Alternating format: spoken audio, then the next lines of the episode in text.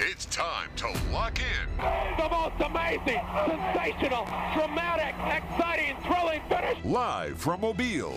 Sports Radio 105.5 WNSP presents 99 yards away. Win this game for one another. The Final Drive with Corey LeBounty and Michael Bronner. Do your job and play together. The Final Drive. Live on 105.5 FM and streaming on the Sound of Mobile app. I cannot believe it.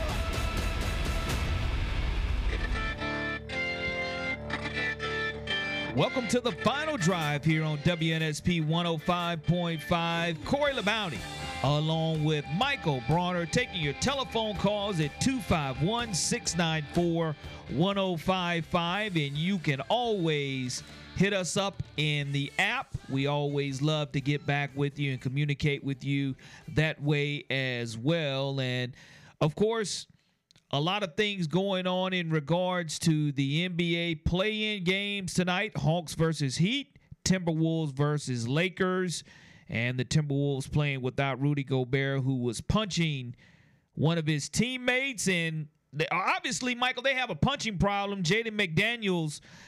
He broke his hand or has a fracture in his hand punching a wall out of frustration. So I think the Timberwolves need a little bit of anger management, but We'll talk a little bit about that today. And of course, Mobile, Alabama's own DeMarcus Cousins.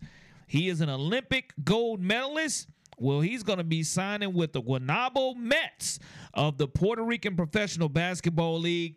DeMarcus only 32 years of age, and we'll talk about that later on as well. But of course, this time of year, always spring football and Alabama football. Auburn just wrapped up their A Day game. And we have one of Alabama's defensive backs, Terrion Arnold. And this young man said this secondary can change how games are played and wants teams to be scared.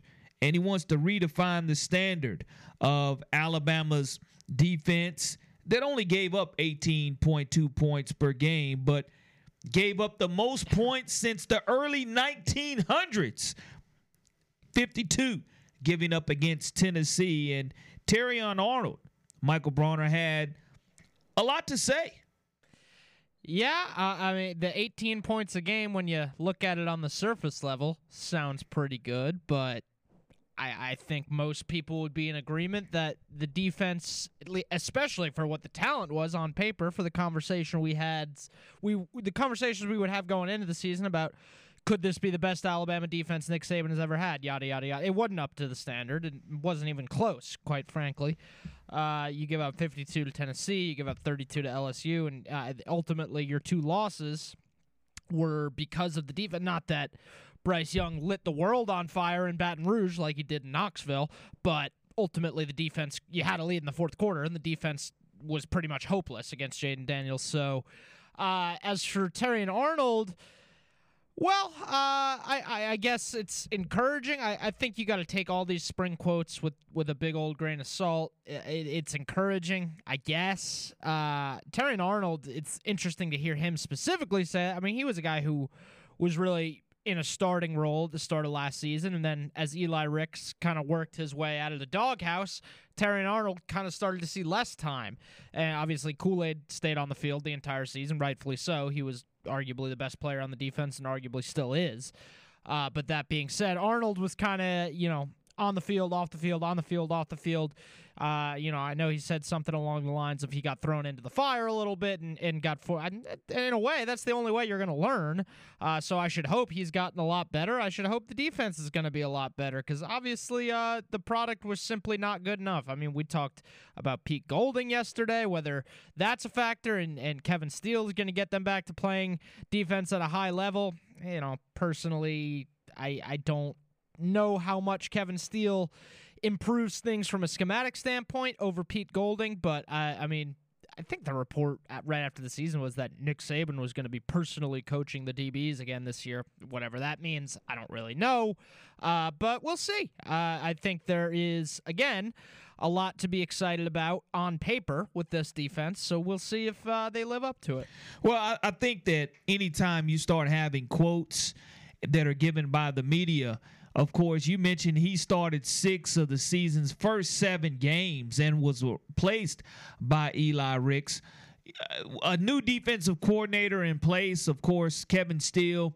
He'll be making his way down to Mobile, Alabama to talk at the team focus banquet along with Coach Harbaugh, the head coach of the Baltimore Ravens.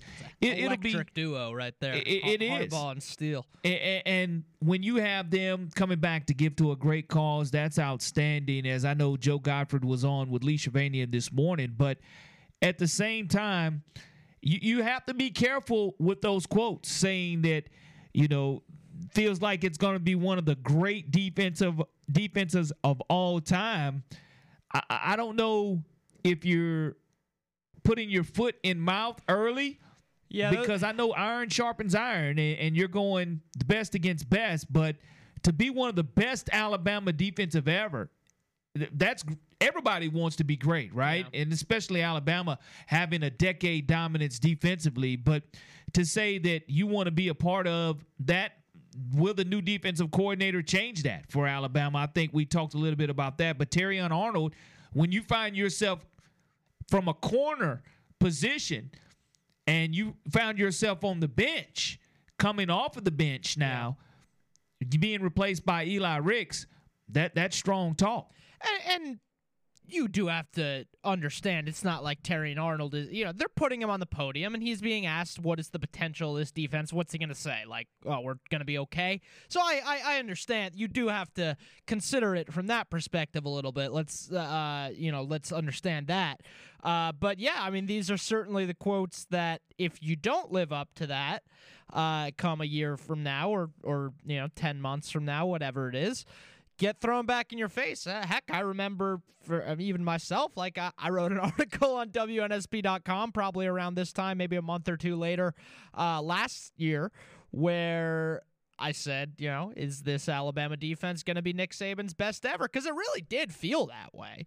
Uh, at least with the talent they had, uh, we knew what they were bringing back with Will Anderson and Dallas Turner, uh, uh, pass rushing wise. Will Anderson and Dallas Turner disappeared in the biggest games. That's just the reality of what the Alabama defense was this year, and it stinks to say that because I do still think that Will Anderson is one of the best defensive players to ever play at Alabama. But I mean, in 2022, he disappeared in the big games. You can't you can't deny that. So, um, I I think that on paper, you'd probably say at this point in the year, last year's defense looked better than this year's defense. But as we saw, doesn't really matter what it looks like on paper, does it? But of Alabama's players who de- departed for the NFL, yeah. Jordan Battle, DeMarcco Hellams, yeah. Brian Branch, and Eli Ricks. And Will Anderson. No, as far as from a defensive back position. Oh, okay. Yeah, go so. So when you have those defensive backs, yeah, and you're battling against those defensive backs, which one was the alpha dog? Which one Brian will Branch. wind up being the first defensive back taken off of the board in the NFL draft? Brian, Brian Branch. Uh, with without a doubt, there. I think Brian Branch is going to be a spectacular NFL player. Uh, he can play box safety. He can play in the. He can play slot corner. He's. Uh, I think in the NFL in general, there's been a lot of there's been a revolution where these chess piece guys that can play multiple positions in the secondary are highly valued. Uh, Battle, I think Battle kind of in terms of NFL stock, he kind of leveled off as his Alabama career went on. Hellams kind of had a lot of hype going into into his senior year this season, and I mean, I don't, I don't want to rip on him, but he Hellams was not very good this year. Well, I mean, uh, it is what it is. If, he, if he was horrible, he was horrible. He, he was if atrocious. he didn't get it done, he, was he didn't get it done. Atrocious against Tennessee, which a lot of people were atrocious against Tennessee. I mean, Jalin Hyatt Jalin Hyatt probably, uh, you know, he, he still haunts the nightmares of DeMarcco And he should, as as he should. But again, you know, you got to ask yourself at what point did Nick could Nick Saban have made an adjustment or two to figure out uh, the Jalin Hyatt get open deep play. Uh, that was oh my god, reliving bad memories. But anyway, no, I mean DeMarcco Hellams. I we I remember talking to Jim Nagy at the start of last football season, and he said a lot of scouts had Hellams ranked higher than Jordan Battle going into the season. And so Hellams obviously struggled. Battle didn't have a great season. He was okay. Uh, Branch is is certainly the uh, Eli Ricks will be like a second round pick. Uh, obviously, you know he didn't start the first half of the season, and it wasn't a talent issue. I think it was didn't know the playbook, and he had some legal issues as, as, at the start of his time at Alabama. So I think he kind of just started his Alabama time in the doghouse a little bit, and it took him a while to work his way out. Whether he wasn't practicing well, that was a theory people were throwing around. So I'm not exactly sure what the deal was with Eli Ricks. He certainly is a very, very, very talented football player. But in, in terms of when you ask me who the best, yeah, and, who's the alpha dog out of those? Uh, uh, it's Brian Branch. It's not. It's not even remotely close. I think Brian Branch got so much better as his career went on. That's why Malachi Moore. I mean, he was a stud as a freshman, and then by by this point, we're talking about oh, like is Malachi Moore going to work his way back into uh, back into the rotation at safety this year? It's because Brian Branch was that good. I mean, the bowl game against Kansas State, he was spectacular. Brian Branch found a way to play his best games in the biggest moments too. Uh, that guy is going to be a really good NFL player. I'm very confident in that. But for the Alabama Crimson Tide, will it have a true freshman being the alpha dog of the secondary? And that's the biggest question because to me, sometimes, not too many times, does a freshman come in with as much swagger. Uh, again, you, you, look at Will Anderson Jr. earning his stripes as a freshman because he was a freshman All American and the numbers that he was putting up. You saw something that was going to be extremely special going into year two.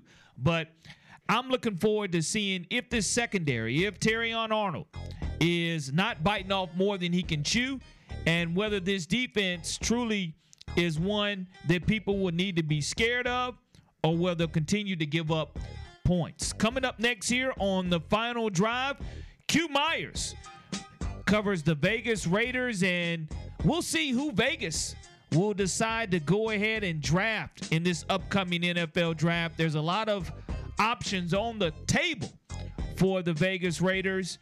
They've made a lot of offseason moves, including one in last year's draft, drafting Mobile's own Neil Farrell. So we'll talk about the Vegas Raiders and where they may go in the NFL draft next. This is CJ Mosley, inside linebacker, and you listen to the sports station, WNSP 1055.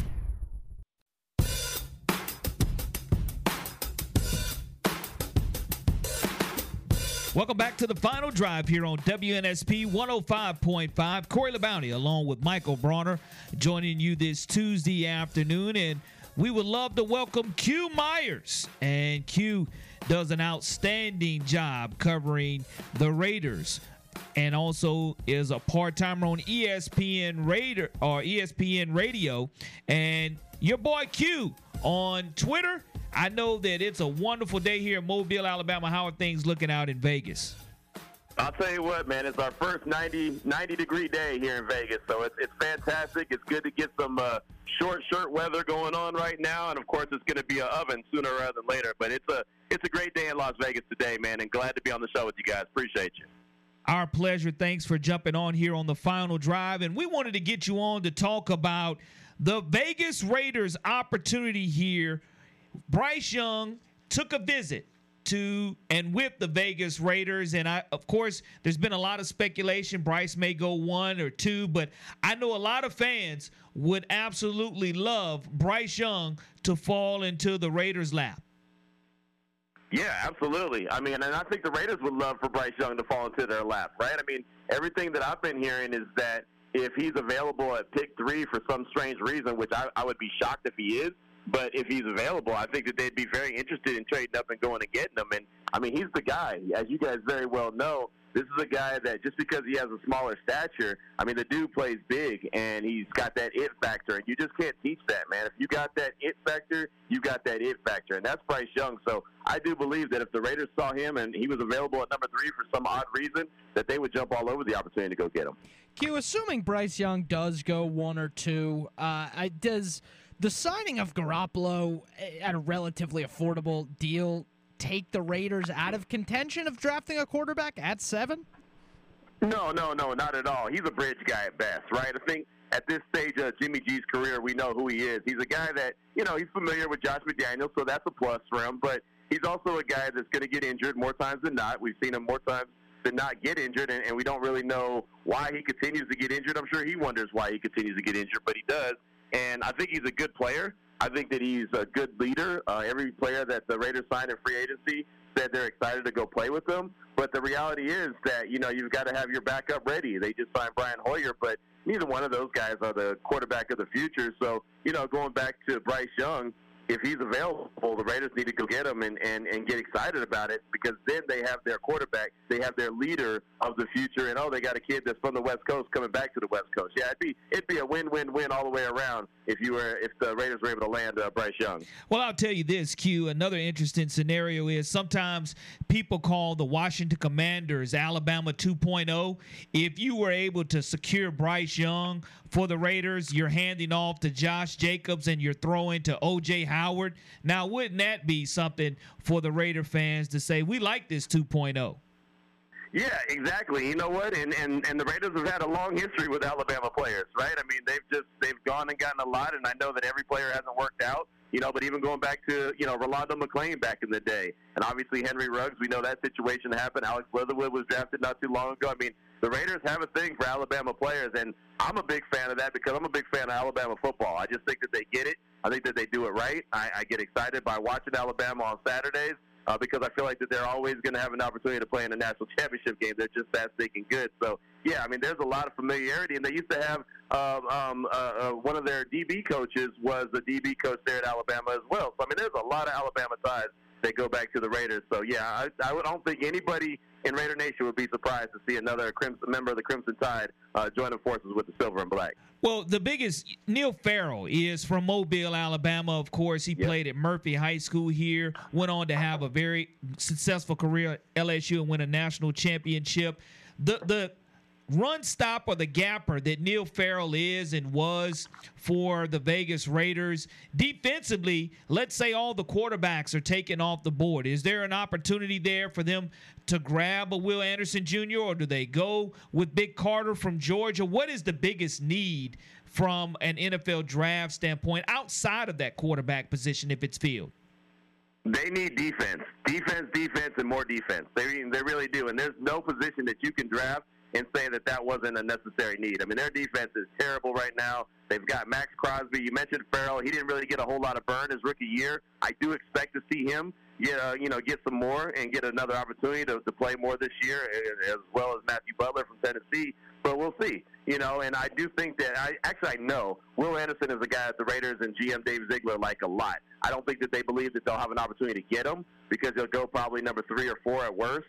But if he just happens to be there at you know six or seven, maybe they make a move. I mean, obviously they got the seventh overall pick, but maybe if he's there at six or five, maybe they try to jump up and go get that guy. But Will Anderson is a game changer, as you know. Uh, I think that the Raiders would have a lot of uh, interest in him. I think they'd have a lot of interest in Brian Branch as well, right? So I mean, they're just there's a lot of defensive guys that the Raiders need. They need corners, they need edge, they need defensive tackles, they need safeties. I mean, again, every element of the defense needs to be addressed. Well, you brought up Brian Branch. I, I don't think you would have to take him as high as seven. We actually just talked about him and talked about I, I think he's going to be a phenomenal NFL player. I don't think you'd have to take him as high as seven. Would it would a trade down be in play if that's the guy at the top of their draft board?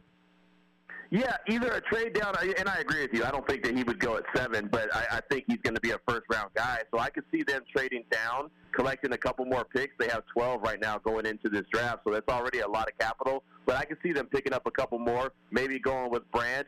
Or, or this is a scenario as well that they can pick somebody and then with all the extra capital trade back into the back end of the first round and maybe go with Branch, right? So they can go with a corner, or maybe they can go with a guy like Tyree Wilson out of Texas Tech at the edge, and then all of a sudden double back and come back into the back end of round one and go get Branch, a guy that could play the safety position, a guy that could play the slot, a guy that could just be an enforcer on the field. Most importantly, though, he, they need they need alpha dogs. They need guys that can command you know the, the field and show who they are. Branch is an alpha dog, right? Tyree Wilson, Will Anderson, those guys are all alphas to me, in my opinion. Those are the kind of guys that the Raiders need to have more of. Again, I, I reference Maxx Crosby. He's the only alpha they have on the defense right now.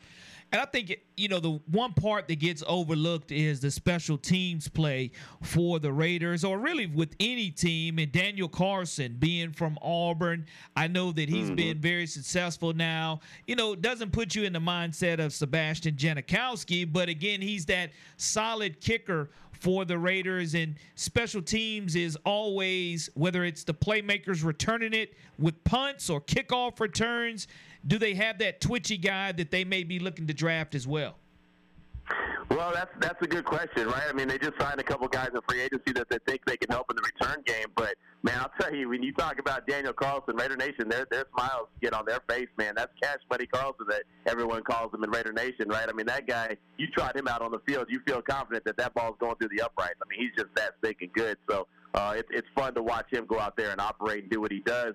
Uh, besides that, man, I, I do think that there's, you know, there's always going to be uh, elements to the to the special teams unit that you try to improve. It was okay last year. They haven't had a kick return uh, or a punt return touchdown for years. A kick return, it's been like since 2011 right? A punt return, it's been uh, not quite that long, but it's been, I mean, you know what I mean? It's been a very long time since they've actually had someone take it back to the house. So that is an element of uh, the game that they do need to improve on. So anytime, anytime they can get an opportunity to do that, they're definitely going to try to address that.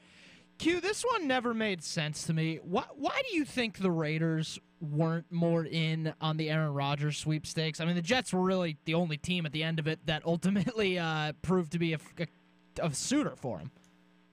Yeah, you know, I thought that they would be, to be honest with you, especially with the Davante Adams. Obviously, that's an easy connection to make. But uh, Dave Ziegler and company realized that the Raiders weren't one Aaron Rodgers away from being a winner, right? I mean, I think that they took this job a season ago thinking that the team was a playoff team because they were coming off a playoff uh, berth. You know, they had made it, they had found a way to win four in a row at the end of the 2021 season to get into the playoffs and then lost to Cincinnati. But they weren't really a playoff team, right? I mean, they were in the playoffs, but not necessarily a playoff team. They just weren't very deep. They had a lot of holes that they needed to address. The talent wasn't there as far as depth. They had some top end talent, but not, like I said, not not any depth. So I think that they realized pretty quickly into the 2022 season that this was going to be a lot harder of a challenge than they thought it was going to be as far as getting this team where they needed to be. So I don't think that the money that it's going to cost and the draft capital, you see that's a hang up right now uh, with the Jets and Green Bay getting this deal done. I think that that was one of the big scenarios there that, okay, if we have to give all this up to get this guy for maybe one or two years, do we think we have that window to win right now? And I don't believe that they think that. I think that they'll they'll be a lot closer once they go into this draft with those 12 picks that I talked about and really get a chance to address the defense.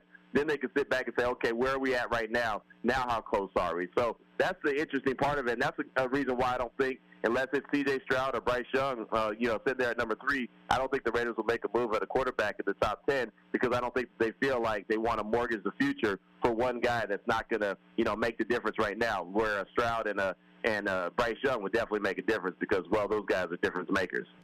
Where are we at with uh, Josh Jacobs? I, the Raiders plan, use the franchise tag on him, and I, I don't know if he's going to play on the franchise tag. Obviously, he was you could say the best running back in football last year. Where where uh, where do things stand with former Alabama running back Josh Jacobs? Yeah, that's a great question. I asked Dave Ziegler that at the owners' meetings, and he said, "Hey, you know, we haven't talked a whole lot because we had to get into free agency, and then of course they had different meetings and combine and all that other stuff." But you know, Jacob said it right. You know, he said, "Hey, you know, hero turned villain." Right? He said he, he led the league in, in rushing. He did everything that the team wanted him to do. Uh, you know, but he, he wasn't going to be thrilled if he got hit with the franchise tag. So they hit him with the franchise tag. It's worth ten million dollars, fully guaranteed. So it's a you know it's an upgrade off of what he would have got on the fifth year option. Uh, I do believe that they'll get a deal done. It's going to take a little bit of time. I think it'll be probably a you know two year deal that may be dressed up to be a four year deal, but really just kind of a two year deal. And unfortunately for Josh Jacobs and every other running back in the league, uh, the league doesn't, you know, respect running backs and appreciate running backs like they should. And uh, I'm a big fan of Jacobs, always have been. Remember meeting him in Nashville the day before he got drafted by the Raiders, and you know we've always shared that bond together, and we all, you know, talk to him all the time. He's a great dude. Uh, so I think he's going to be here next year for sure, uh, possibly the year afterwards. But uh, you know, it's just the reality is, man, running backs aren't valued in the NFL like they used to be, and so that's that's the unfortunate part. But man, you want to talk about a guy that is loved by Raider Nation, a guy that is loved in that locker room by every player around him. Uh, even even the coaching staff. I mean, Josh McDaniels has admitted he came to the Raiders and thought that he was going to be running back by committee, and then all of a sudden he saw Josh Jacobs on the field and was like, "Well, never mind. Let's scrap that plan and let's just give JJ the ball because look, he's demanding it. He's not coming off the field. Played all 17 games and led the league in rushing. So uh, hats off to Josh Jacobs, man. He's come a long way from those days back in Tulsa, Oklahoma, to where he is right now, and I really got to respect that.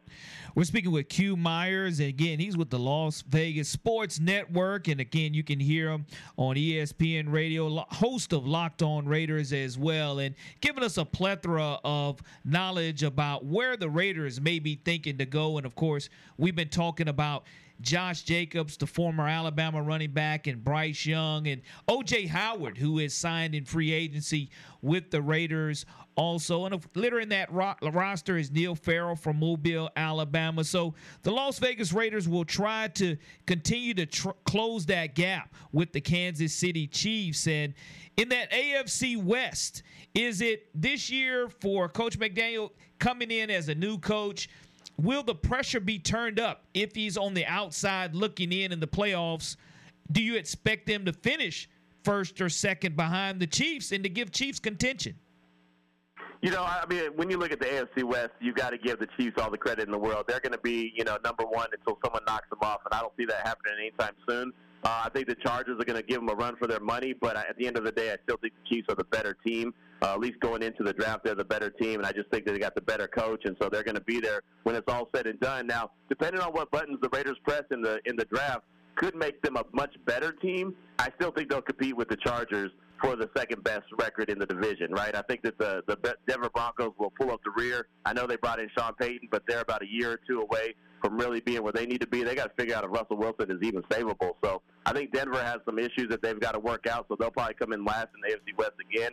But the Chargers and Raiders should battle it out the rest of the the you know throughout the course of the year and see who ends up second, who ends up third. And I think that as long as it doesn't look bad, like they don't have a lot of bad losses where it looks like the team is just completely, uh, you know, lost or, or the players have given up on jo- Josh McDaniels. I don't think that he's in any trouble for his job. Uh, him and Dave Ziegler came in together. Mark Davis, the owner, has been very uh, adamant that he's going to be patient and let them build this thing the right way instead of consistently changing coaches, changing coaches, changing coaches, because that's what the Raiders have done over the last 20 something years, and it obviously hasn't worked out. So now they're going to take a different approach. I think Mark Davis is practicing patience. I know it's not easy for him. He wants to win desperately. You know, it hasn't been a so long since they've they've uh, won, but uh, it's to be it's to be something, man. But I, I think as long as it doesn't look bad, doesn't look like it's disjointed, and just like I said, the team quit on on uh, on Josh McDaniels. I think he'll just be fine. Q Myers joining us here on the final drive. Can't thank you enough. How can people follow your coverage as to whether the Raiders will go ahead and dry, draft Bryce Young or may decide to go defensive with Will Anderson Jr.? And if they don't go that route, you can definitely catch up with all your interviews of who they decide to go with. How can people follow you? Yeah, everything is the easiest way to find me is on Twitter at your boy Q254. I'm hearing that Twitter is changing its name to X, or maybe that's a new thing that Elon Musk has done. That's a whole other conversation. but uh, yeah, on Twitter at your boy Q254. Everything I do each and every day on the radio, podcast, or just out like I'll be in Kansas City for the draft for the 27th. Uh, you can catch everything I got going on. Just check out my Twitter account at your boy Q254. Q can't thank you enough. We look forward to talking to you very soon. Absolutely appreciate you. Roll Tide. Roll Tide. Q Myers joining us this afternoon here on the final drive. Will the Raiders decide to go ahead and trade up for Bryce Young? Will Bryce Young slide down, fall in their lap? And if not, Q mentioned the defensive need for the Vegas Raiders, and I can't think of a better defensive alpha dog than Will Anderson Jr. putting on the silver and black. The final drive here on WNSP 105.5. Corey LeBounty, Michael Bronner. You can hit us up at the app. We love to interact with you there as well. Coming right back at you here in just a moment.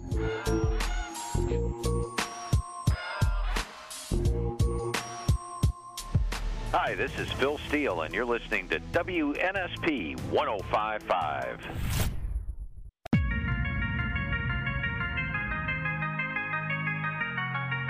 Final drive. Corey LeBounty and Michael Bronner here on WNSP 105.5. And want to thank Q Myers for joining us this afternoon. And again, when you start looking at this time of year, we know the football transfer portal is about to be wide open, and that's a place that Hugh Freeze and Auburn's football is probably going to go to to find their next starting quarterback because many have said that he's not on campus yet for the Auburn Tigers, but Bruce Pearl has been very busy already in the basketball portal, Michael, as he gets a big time commitment on yesterday, as a matter of fact. And after you lose one of your lead recruiters and you turn around and have an opportunity to pick up the type of firepower from a scoring standpoint, big time pickup for Bruce Pearl.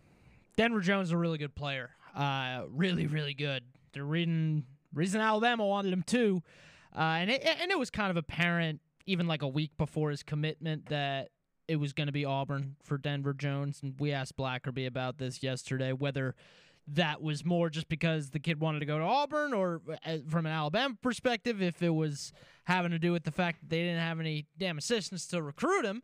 Uh, I, I don't know if that played a factor at all. I mean, Denver Jones was was a guy that you know. I'll I'll say this, Cord. People people who know know more uh, about the Alabama basketball program than you or I very badly wanted Denver Jones to to be wearing crimson. So to see him end up at Auburn is uh, is a bit of a tough pill to swallow there. But like I said, it, it was pretty apparent for about a week before that that that was going to be the case. But yeah, I mean, looking at this from a bit of a wider lens, you got Aden Holloway coming in for Auburn in the backcourt as well. Uh, you got obviously the staffing turnover on Alabama and the roster turn, the likely roster turnover. Uh, obviously, Clowney and Brandon Miller are going to be gone. Nimari Burnett and Jaden Bradley are gone. Uh, you you would hope that Mark Sears and Charles Bediako are going to be back.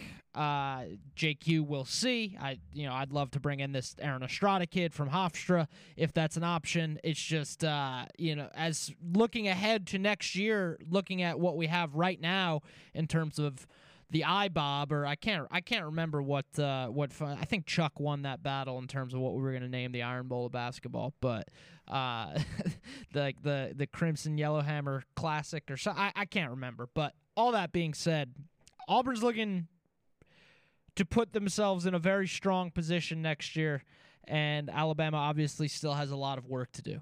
Well, Denver Jones, I mean, anytime you can get a mid major prospect coming from FIU and scoring over 20 points per game and being a first team all conference USA honor performer, we know the damage that Conference USA was able to do in the NCAA tournament and to be a first team all conference performer.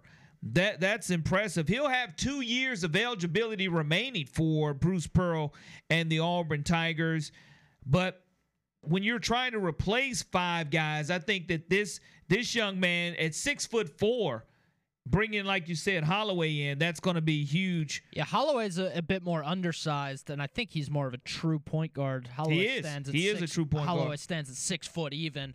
Uh, so he, he he's uh, like I said, he's a bit undersized, and uh, Denver Jones is certainly a, a taller guard, and I think he's more of a shooting guard type. So uh, kind, I mean, for an Auburn team that I mean, Wendell Green, K.D. K.D. Johnson, uh, kind kind of struggled with the backcourt last season. Uh, you got a revamped backcourt coming in for Auburn that is going to be very, very talented at a minimum. We'll we'll see what Bruce Pearl can do with it.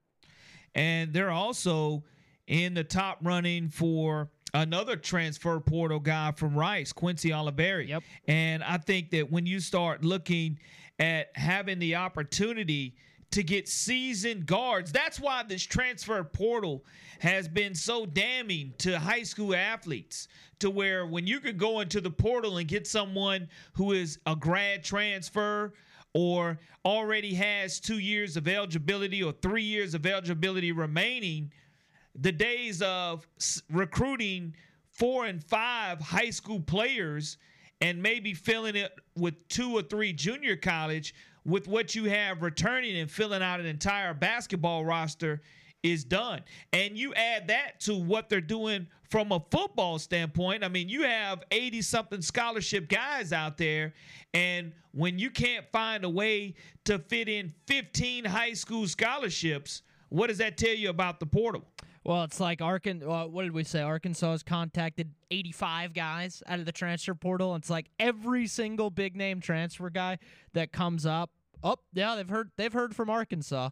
Uh, so whether that means I don't I don't I don't think Musselman is actually offering all of these guys because he physically doesn't have the scholarship to cover all if if all these guys wanted to come play for Arkansas. Now, I mean, he's gotten some good players. He brought in Keyon Menifield from Washington. Uh, as. I mean, he's Arkansas is going to be really good next year. As we say right now, I would almost consider Arkansas to be the favorites in the SEC. Well, I can't argue with that. I mean, when you continue to bring in McDonald's All Americans and what you had sitting on the bench and Barry Dunning Jr., who was Mr. Basketball in this state, I, I think that, again, Auburn has and will continue to do its due diligence, but that transfer portal can can make or break you. Anytime you look at having nine and ten new players – you just don't know what your roster is going to look like in basketball. And it's the same thing in football. For Auburn to be able to say, okay, we don't even have probably our starting quarterback on campus, not because he's still in high school mm-hmm. and graduates in May, but because, but because Coastal Carolina, but because he's still enrolled at another university. That lets you know the power of the portal. And it's a mm-hmm. power portal. It has absolutely changed the game. You can say what you want to about NIL. Yeah. And NIL making a difference. I think the portal makes a bigger difference than NIL does. I think they go hand in hand at this point, as a matter of fact. I, I don't. I, I mean, NIL is it stinks because it wasn't supposed to be used as a recruiting tool, but of course it is being used as a recruiting tool. And you know, until uh, a handle is put on that, uh, there's there's nothing that can really be done. I think the same coaches who complain the loudest about it are, are, are the same ones who are using it as as a recruiting tool. So NIL, yes, it, it is obviously being used as a recruiting tool, and guys are entering the portal to see how much they can get from an NIL perspective. So it's it certainly is a thing uh, that. In in terms of the transfer portal, it's like, oh, let me enter the portal and see how much I can get out of this school. And see, it's it's almost like you're becoming a recruit again if uh, uh, hey if you became if you enrolled in 2018 before NIL was legal you didn't have the chance to cash in. All right 3 years later let me cash in and see what see what I'm worth. Well that's the biggest thing that that what do you feel that you're worth? And what are you being told coming out? Because many freshmen or many of those who come in and do sign these NIL deals if you don't live up to the hype then what uh, because now well, is that's the thing with NIL. It's not performative based, uh, so it, it doesn't really ma- and f- strictly from a financial perspective doesn't really matter.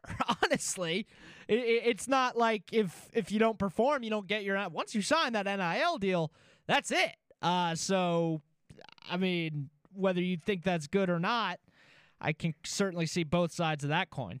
I mean, I know a lot of people a can't stand NIL. Yeah, which and is which is dumb. The the governing of it is another story because it's it's uncontrollable. It's like, okay, I'm going to squeeze the toothpaste out of the tube and you can't get it back in.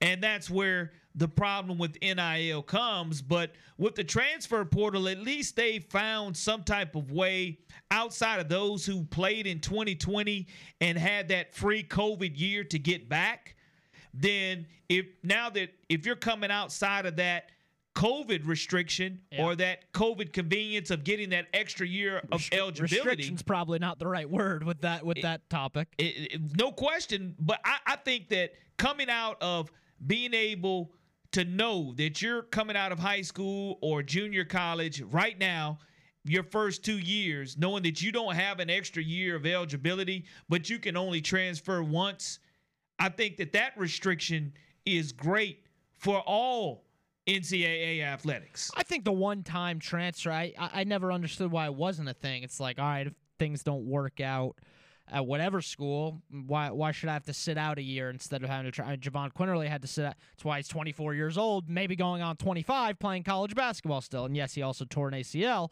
but I that's just I mean that was the reality for a very long time that you have to sit out an, an, entire season if you choose to transfer, which never really made a lot of sense to me. So it was good they instituted that one time transfer rule. And now it's if you transfer a second time, well, if you're a grad transfer, then it doesn't matter. Uh, but at that point, uh, it's it's a whole different ballgame.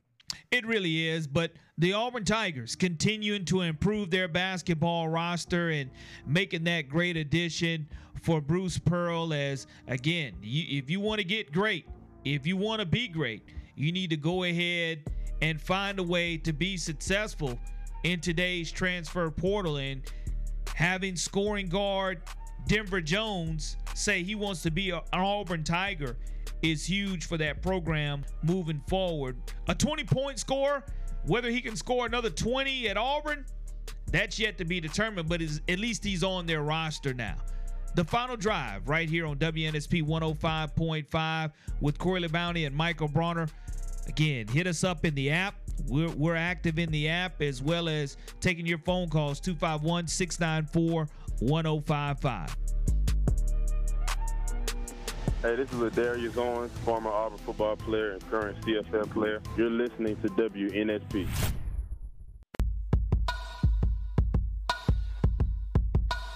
The final drive here on WNSP 105.5. Letting you know tonight, NBA play in games Hawks versus Heat, Timberwolves versus the Lakers. LeBron James in year 20, the NBA's all time leading scorer will take on a team that does not include Rudy Gobert or Jaden McDaniel. So we'll see if the Lakers can go ahead and keep their playoff hopes alive. DeMarcus Cousins, he's not in the playoffs, but he'll be playing professional basketball again. It'll be in Puerto Rico. And love to see Boogie Cousins, a gold medalist winner right here from LeFlore High School in Mobile, Alabama. Guaynabo Mets of the Puerto Rican Professional Basketball League is who DeMarcus Cousins has signed in with to play this spring. So, Boogie Cousins, if you've seen highlights of him, he can still get it done. Phenomenal basketball player. Not quite sure if he got blackballed or what from the NBA, but if that is the case, won't be the first athlete in a particular sport not to get an opportunity to still play, not necessarily in their prime, but to still be is DeMarcus Cousins the Cam Newton of basketball. And I, I, I don't I mean, if you can compare him, DeMarcus isn't on a roster. Cam Newton wasn't on a roster. Interesting comparison there. So I mean, uh, that's just There are more roster spots than there are starting QB spots. that, that, that is so, a fact. That is a fact. Uh, I, I don't think blackball. It, it was a weird situation with Demarcus Cousins. I, I don't know exactly what. Ha- I mean, certainly is well past his prime, uh, and obviously has a long history of injuries, but certainly could still contribute to an NBA team. So yeah. I, I, I don't know what uh, more. Honestly, DeMarcus Cousins can add more to an NBA team than Cam Newton can add to an NFL team at, in the year of 2023. So, which I think is a fine and reasonable take to make. So, you know, and there are more NBA spots, roster spots, certainly than there are starting quarterback spots. Honestly, more NBA spot roster spots than there are starting or and backup uh, roster spots there. So, yes, I would take DeMarcus Cousins on my NBA team before Cam Newton on my NFL team. Well, I know this much here in the next hour, we'll see. We're talking about DeMarcus Cousins still having juice in the tank. Mark Ingram, does he still have any juice in the tank? Oh, yeah. As a free agent in the NFL. And of course, we'll talk Cliff Kingsbury being hired as an offensive analyst. Yeah, that Cliff Kingsbury, who you would expect to see exiled on an island, didn't think he would return to coaching, but we'll see him once again, maybe not on the sidelines, but as an analyst. And he's going to a place to where he's working with the Heisman Trophy winner, Caleb Williams. So Kingsbury knows a thing or two about working with Heisman Trophy winners. We'll talk about that in the next hour as well. Chris Gordy, locked on SEC, dropping that SEC knowledge on us next here on the final drive on WNSP 105.5.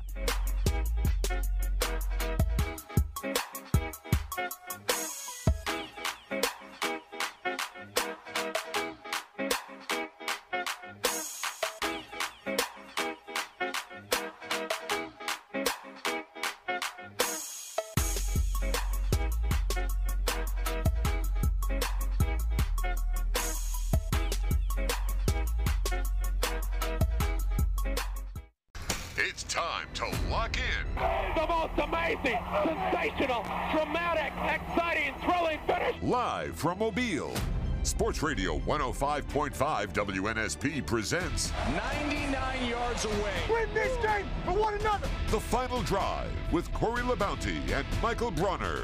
Do your job and play together. The Final Drive. Live on 105.5 FM and streaming on the Sound of Mobile app. I cannot believe it. Hour number two of the final drive on WNSP 105.5. And of course, we do have the NBA play in games tonight Hawks versus Heat, Timberwolves versus the Lakers. And of course, DeMarcus Cousins signing with the Guaynabo Mets of the Puerto Rican Professional Basketball League. DeMarcus being 32 years of age. And of course, we have plenty of NFL draft coverage coming up with the draft being at the end of the month starting on that April 27th and there'll be a lot of SEC names that will be called for for the last decade the Southeastern Conference has had more names called in the NFL draft than any other conference in the country. And Chris Gordy joined us from Locked On SEC and Chris good afternoon and thanks for joining us. Yeah, guys, good to be with you. Chris, you had Auburn completing their A day game this past Saturday, not in great climate conditions as the rain just continued to pour and made it to where they were only able to throw 12 passes. But even if it would have been a sunshiny day, I'm not quite so sure Hugh Freeze would have shown us more than 25 to 30 passes total for this Auburn Tigers offense. Yeah, and I think that kind of gives you an idea of where where the quarterback spot is with Auburn right now. And you know, eh, again, like we haven't seen, um, you know, Robbie Ashford. Like eh, you know, every report we've heard from practice is like he's looked good, not great. And you know, eh, T.J. Finley, the light still hasn't really come on for him, and Holden Geriner looked good at times, but you know, overwhelmingly, what I took away from watching that game on Saturday, and yeah, it was raining and it didn't throw many passes, but um, you know, Robbie Ashford's got that running ability still. We know we know that, and um, you know, he looked pretty comfortable running the offense. I like the up tempo stuff, but man, I, I just still feel like all signs point to Auburn uh, going to the transfer portal here in the next week or so when, when it opens again, and um, they're going to be looking for another quarterback. Now, whether that guy comes in and he becomes the starter by the fall, I, I don't know. Time's going to tell. But I think Hugh Freeze and Phil Montgomery are looking at what they have on the roster right now and, and saying it's just not good enough. And so, um, you know, I love what we saw from the backfield with the running backs. I love big number 44. Uh, thought he was really impressive. A little bit of a bulldozer. Granted, they were running the ball, ball a lot, but I thought Damari Alston looked good. Um, yeah, I think Jarquez Hunter is obviously going to be the starter, and we know his versatility, being able to catch the ball of the backfield and all that. But I don't know if Jarquez Hunter is a is a, a workhorse, you know, a, a full time back. I think he's a guy who's better served sharing carries with with other guys, and so this very well may be running back by committee uh, when you talk about Brian Battie and, and all the other guys that are in that back there, but. Um, I thought the defense looked good. I was impressed. You know, I was impressed with a lot of stuff we saw from Auburn. I just thought quarterback was a glaring uh, weakness. And again, not just saying from the spring game itself, because granted they didn't, you know, it's pouring down rain, they didn't throw many balls, but um, I just feel like that's the one missing ingredient from this Auburn team being average to pretty good next year. Chris Gordy joining us from Locked On SEC and Alabama has continued their spring practice as they get ready for their April 22nd A Day game. And when you look at Nick Saban's comments late last week, talking about how he was overall pleased with Alabama's first live scrimmage, Terrion Arnold, when interviewed, says that he feels like this is going to be one of the great defenses that Alabama's ever had, and last year was a growing experience for him the secondary definitely has to have much improvement as four or five guys have exited out of that secondary, making their way to the NFL. Yeah, it, it's going to be interesting, guys. I mean, I, I think Kevin Steele, obviously, he's, he's a good defensive mind. Um, you know, maybe maybe a little bit more aggressive than what we saw from Pete Golding in recent years. I thought, you know, there were times where Alabama fans wanted more blitzes, wanted more getting after the quarterback, and you know, um, at times, you know, we didn't see that. I know Will Anderson drew a lot of double teams last year. Dallas Turner was good, but you know, can he take his game to the next level? I think you're going to see more getting after it in the Kevin Steele defense. And so, yeah, I would not be surprised if maybe some of the statistics improved this year for Alabama defensively. Keep in mind, I mean, the, reason Alabama did not go undefeated last year and get to the college football playoff was largely because of that defense. It wasn't because of the offense. The offense was fantastic, and uh, you know Bryce Young. Obviously, the loss of him is, is going to leave a big void, but um, I think there's a chance that this defense is much much better, and we get back to a little bit more of the the ground and pound and play dominant defense that we're used to with the Alabama teams of the past. Not to say they're not going to throw the football, but maybe not as much and, you know, if it is Jalen Milroe, there will be a running component to the game. If it's Ty Simpson, I think it'll be, you know, a lot of short, safe passes, taking shots when needed. And, um, yeah, I think this will, this might be a little bit of a flashback, a harken back to Alabama teams about six, seven years ago. Well, you brought it up a little bit. So, wh- where do you see the quarterback battle in Tuscaloosa right now as we sit here on April 11th? Yeah, I can only go with what everybody tells me, and and you know everybody told me straight up when when you know you bring in a new OC that it seems like Ty Simpson fits what he wants to do, and uh, you know again I, I like what we saw out of Jalen Milroe last year, but it was a little bit of a mixed bag, and you know there was some good, some some not great, uh, particularly that A and M game. So uh, not to say that he can't grow and, and get a lot better this spring into the fall, but just from a few people I've talked to, including some former Notre Dame quarterbacks, they told me that they think based on what Tommy Rees's system is, that it suits more Ty Simpson's skill set and that it will be Ty Simpson. So we'll see. Still plenty of time to go. It's only mid-April. Um, and obviously we'll see next week when, when Alabama plays their spring game, the A-Day game. But I think right now, I think Ty Simpson is has the upper hand over Jalen Milroe. With quarterback battles at this point in the year in general, I, I, mean, does the fact that Milroe played in some meaningful action last season mean anything? I mean, the reports are that Milroe is working more with the ones than than and Simpson is working more with the twos. Is that just because that's how the depth chart is aligned right now, or or what is like? Does that mean anything at this point? No, and, let me tell you why. A year ago at this time, we were talking about LSU's number one was Myles Brennan. And by the time the summer and fall came around, Myles Brennan quit football, and Jayden Daniels came over from Arizona State and became LSU starter. So, uh, you know, I was just talking with my buddy Stephen Willis, who covers Ole Miss, and you know, he was telling me that he thinks Spencer Sanders is not going to win that job. He thinks Jackson Dart is still going to be the starter there at Ole Miss. And again, you know, this is mid-April. A lot can change by the time we get to September 1st, but um, yeah, it's just it's just kind of where we are at this time of the year. I wouldn't put any stock into who's who's running with the ones, who's running with the twos.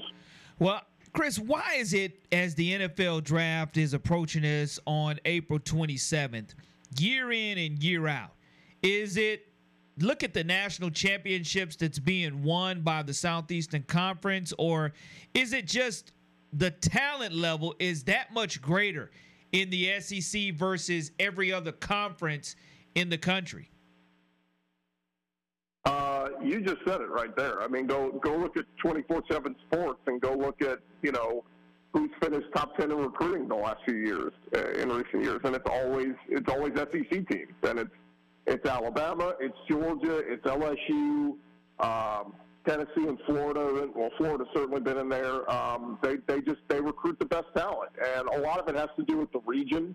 You know, uh, Louisiana for some reason just happens to put out so many guys, uh, so many great football players per capita, and those guys typically either go play at LSU or some of them get pulled away over to go play at Alabama or whatever. But they uh, those you know those, those high level recruits play at SEC schools, and oh, oh, oh by the way, when the NFL draft comes around, uh, those guys end up being a lot of times first and second round picks. So yeah, I think I think the region has to has to do a lot with it. I think the uh, the schools where they go to has a lot to do with it. But you're right. I mean, it's it's become the norm now that year in and year out, the first half or, or half of the first round of the NFL draft is guys from the SEC. It was so funny.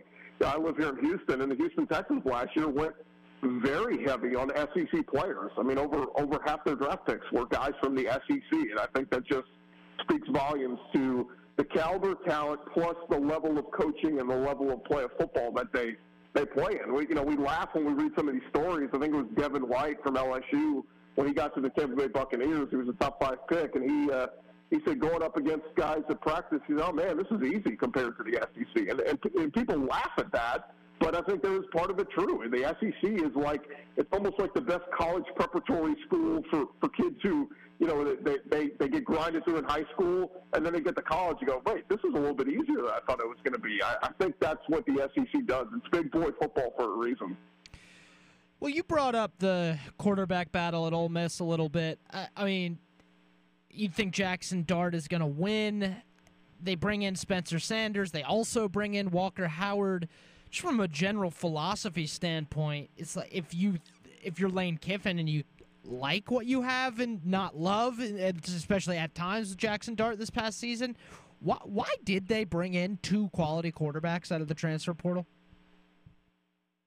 I mean, I think it's it's competition. I mean, you know, again, I, I go back to the LSU comparison. A year ago, LSU fans are scratching their heads going, why in the world did Brian Kelly bring in Jayden Daniels when he's got Myles Brennan, Garrett Nussmeier, and, you know, a loaded quarterback room already? And Brian Kelly said, we're going to have a real open competition and may the best man win. And I think, uh, you know, I think what's happening at Ole Miss right now is having Spencer Sanders there is pushing Jackson Dart to play his best football. And uh, as our buddy Stephen Willis told us, uh, Jackson Dart's only thrown one interception this entire spring. That's that's dramatic improvement to where he was a year ago when he had just gotten Ole Miss. It was interceptions left and right. Um, you know, even throughout the season last year, he, he was double-digit interceptions. If he is taking care of the football and protecting it, making all the throws, yeah, I, I would say Spencer Sanders' presence has pushed Jackson Dart to be better, and I don't think there's anything wrong with that. And that was my gripe with Auburn. I just thought that Hugh Freeze should have brought in a, a another starting caliber quarterback if anything, just to push Robbie Ashford and make him take his game to the next level. And when you don't have that, I think some guys kind of just rest on their laurels and say, yeah, you know, I'm, I'm the incumbent. I was the starter last year. I'll be the starter this year. No, don't be comfortable. push yourself. And I think the coaches need to do that. So, yeah, I think as of right now, it sounds like Jackson Dart's going to be the guy. And I don't know how this whole transfer portal mess works now. So Spencer Sanders leaves Oklahoma State, comes to Ole Miss can he transfer again and go yeah. somewhere else and you know not have to sit out? And what's the repercussions? It's just uh, the transfer portal is becoming a complicated issue. I, I, mean i guess even the better way to ask that because like you it makes sense from Ole Miss's perspective but i guess maybe the better way to ask that if you're walker howard we're talking about a kid who was regarded as one of the best quarterbacks in the entire country uh, before he committed to lsu why, why go to Ole Miss where there's already two two you know starting quarterbacks with starting experience well, well, make no mistake what I'm saying. Walker Howard is the backup. Well, Walker Howard is QB2. Jackson Dart and Spencer Sanders are competing for QB1 at Ole Miss, and the loser will be the odd man out, and I don't think is going to stick around.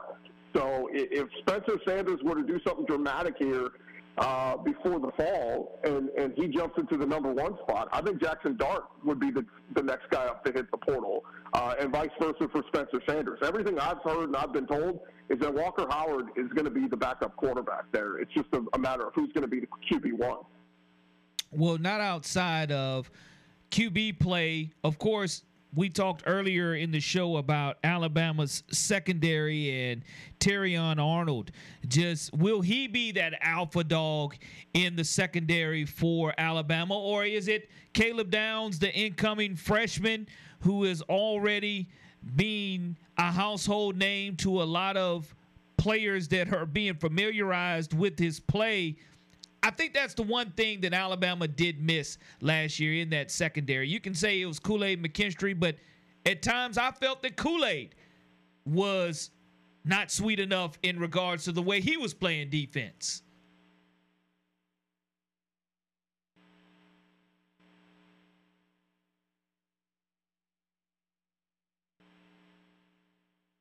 Don't know if we lost you there, Chris, or not.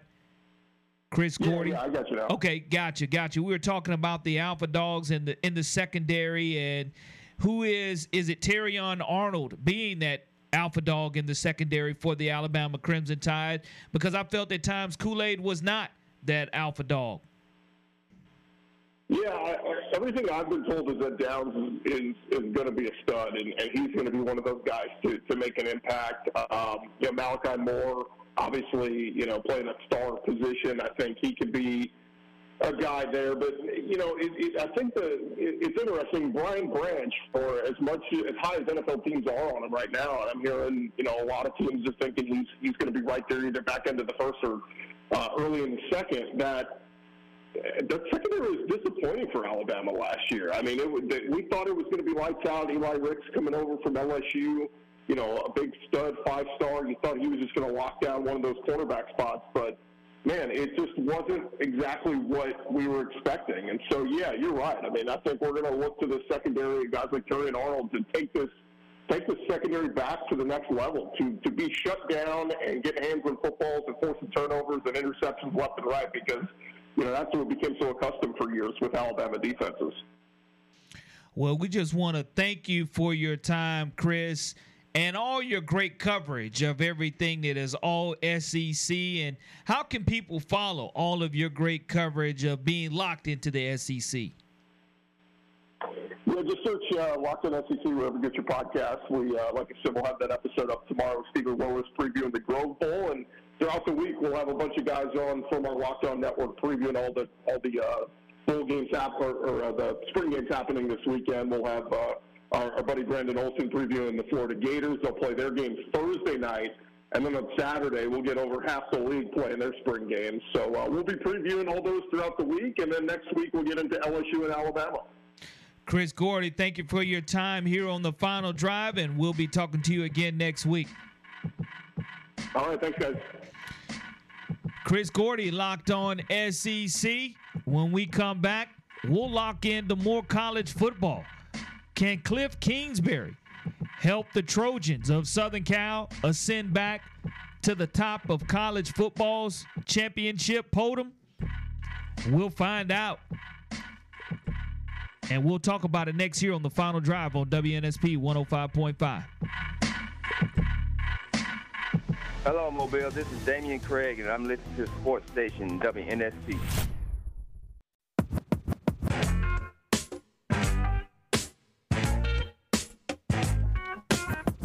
Final drive here on WNSP 105.5. Corey LeBounty and Michael Bronner joining you this Tuesday afternoon. And of course, before the break, we were talking about Cliff Kingsbury. Yes, that Cliff Kingsbury, who was 35 and 40 as the head coach collegiately at Texas State, 28 and 37 and 1 with the Cardinals of Arizona. And we thought that he was going to go to Southern Cal back in 2018. And then all of a sudden, the Arizona Cardinals made a shocking move and made him the head coach. But he's been hired as a senior offensive analyst working with Heisman Trophy winner Caleb Williams.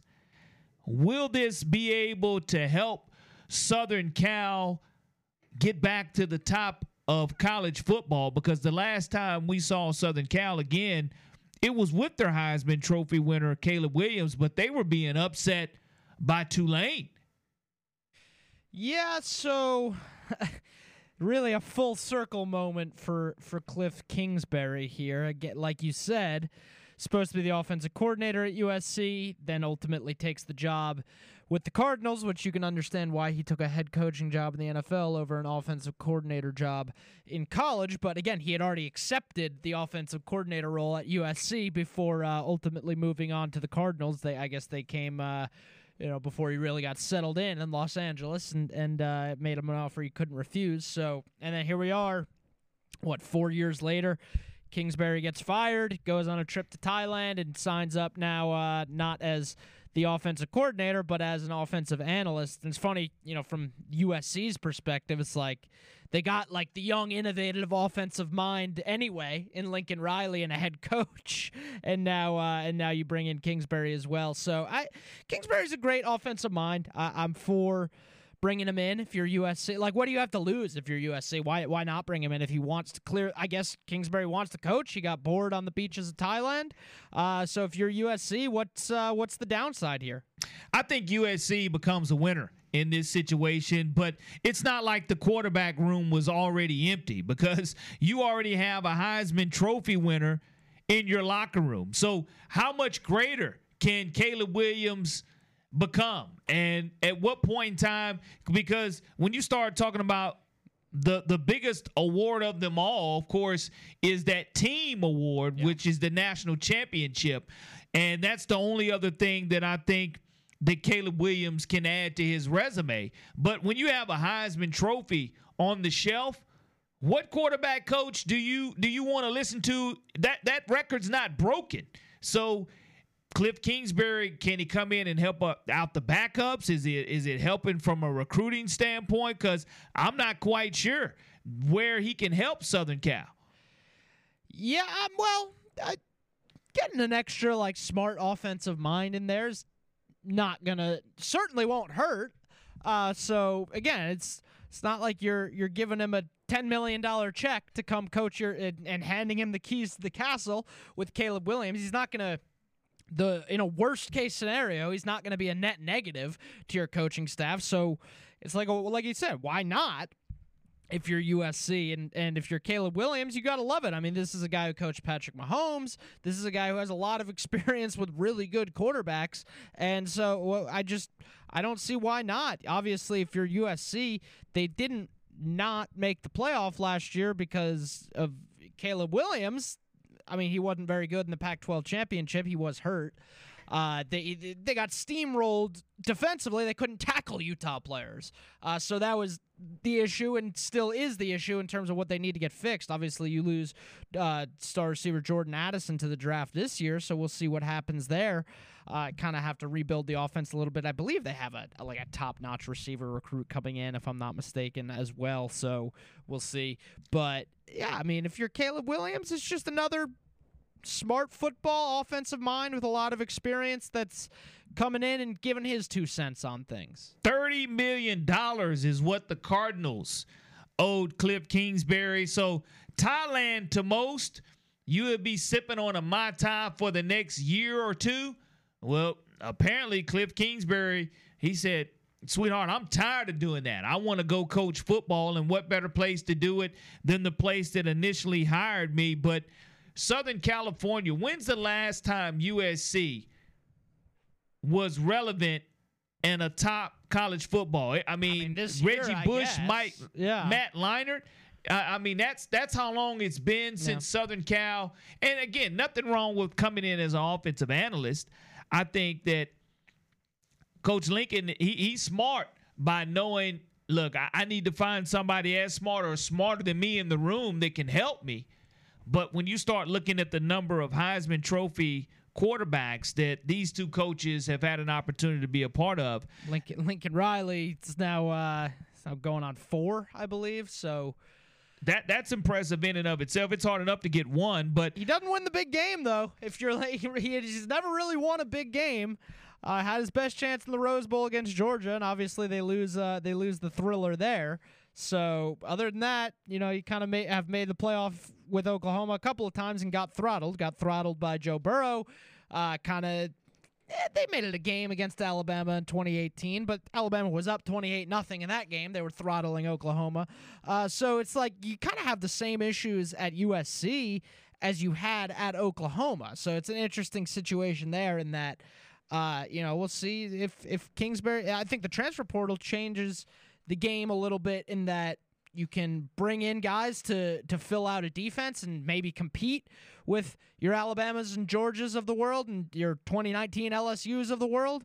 But I mean, what we saw from the Pac-12 championship game last season, I mean, they got steamrolled by a team in their own conference in Utah because they couldn't tackle. So it, it's not like uh, they got the quarterback. They have the offense. Now you're bringing in Kingsbury. It's probably going to make the offense even better. It certainly isn't going to make the offense worse.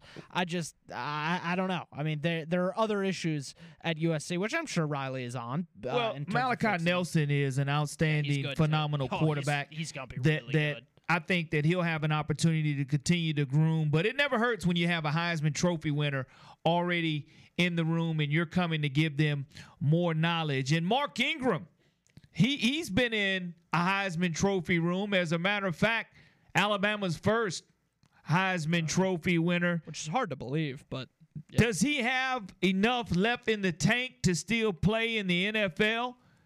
I think that that's a question that really Mark Ingram says yes to, but he's already played 12 seasons of NFL football. He's 33 years old. We had Q Myers on earlier, reestablishing the fact saying that what you've thought all along, the running back's value is not where it used to be. But at 33 years old, can you still successfully play running back in the National Football League if your name's Mark Ingram? At this point, for Mark Ingram, it's it's not even a question of value because I mean, Mark Ingram isn't looking for a big money deal at this point. Any team that's Just bringing, wants to make a roster. Yeah, any team that's bringing in Mark Ingram, it's almost probably for the veteran minimum. At uh, so that and you know that stinks that it's the guy who's going to put his body on the line and play the position of NFL running back for uh, the minimum, but. I mean, at, as a 33 year old guy who's been in the league for 12 years, that's just what you're facing at that point. Uh, but I, I I don't think Mark Ingram ha- has much left in the tank, and uh, I mean, you want to bring him in as a veteran presence in your running back room, sure. You know he's a great locker room guy. I I've never heard anyone say a, a bad word about Mark Ingram, but in terms of like how much does he actually offer an NFL roster in 2023 as a 33 year old, I just uh, pro- probably not a whole lot. Well, well, the problem is, I mean, you missed seven of the Saints' final nine games. If you're able to finish with the bang and show you still have some pop left in you, then you're having a better chance as an unrestricted free agent to make a roster.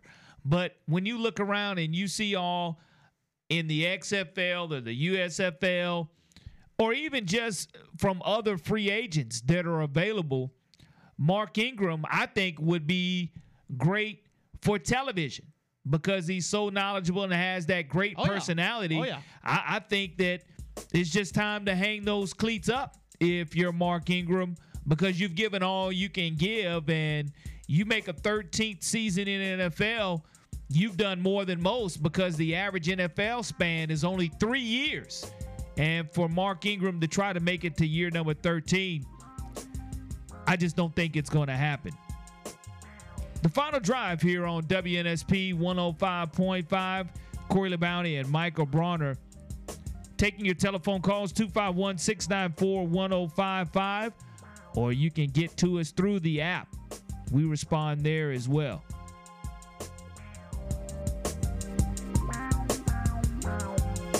Hey, this is Julian Zeus McClurkin with the world famous Harlem Globetrotters, and my favorite station is WNSP Sports Radio 105.5 FM.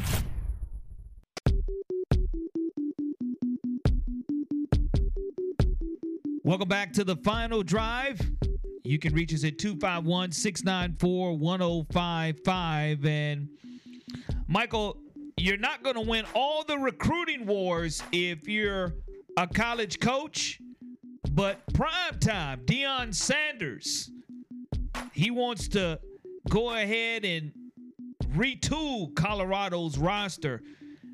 Colorado only winning one football game a year ago. but in your own backyard, you want to put a border up around Boulder, Colorado, and not let anyone get away from you. Deion Sanders not having a lot of success with that is the Big Boy Conference, the Southeastern Conference takes one away. The Tennessee Volunteers went into Boulder and received one of the commitments from one of the highest ranking recruits in Colorado.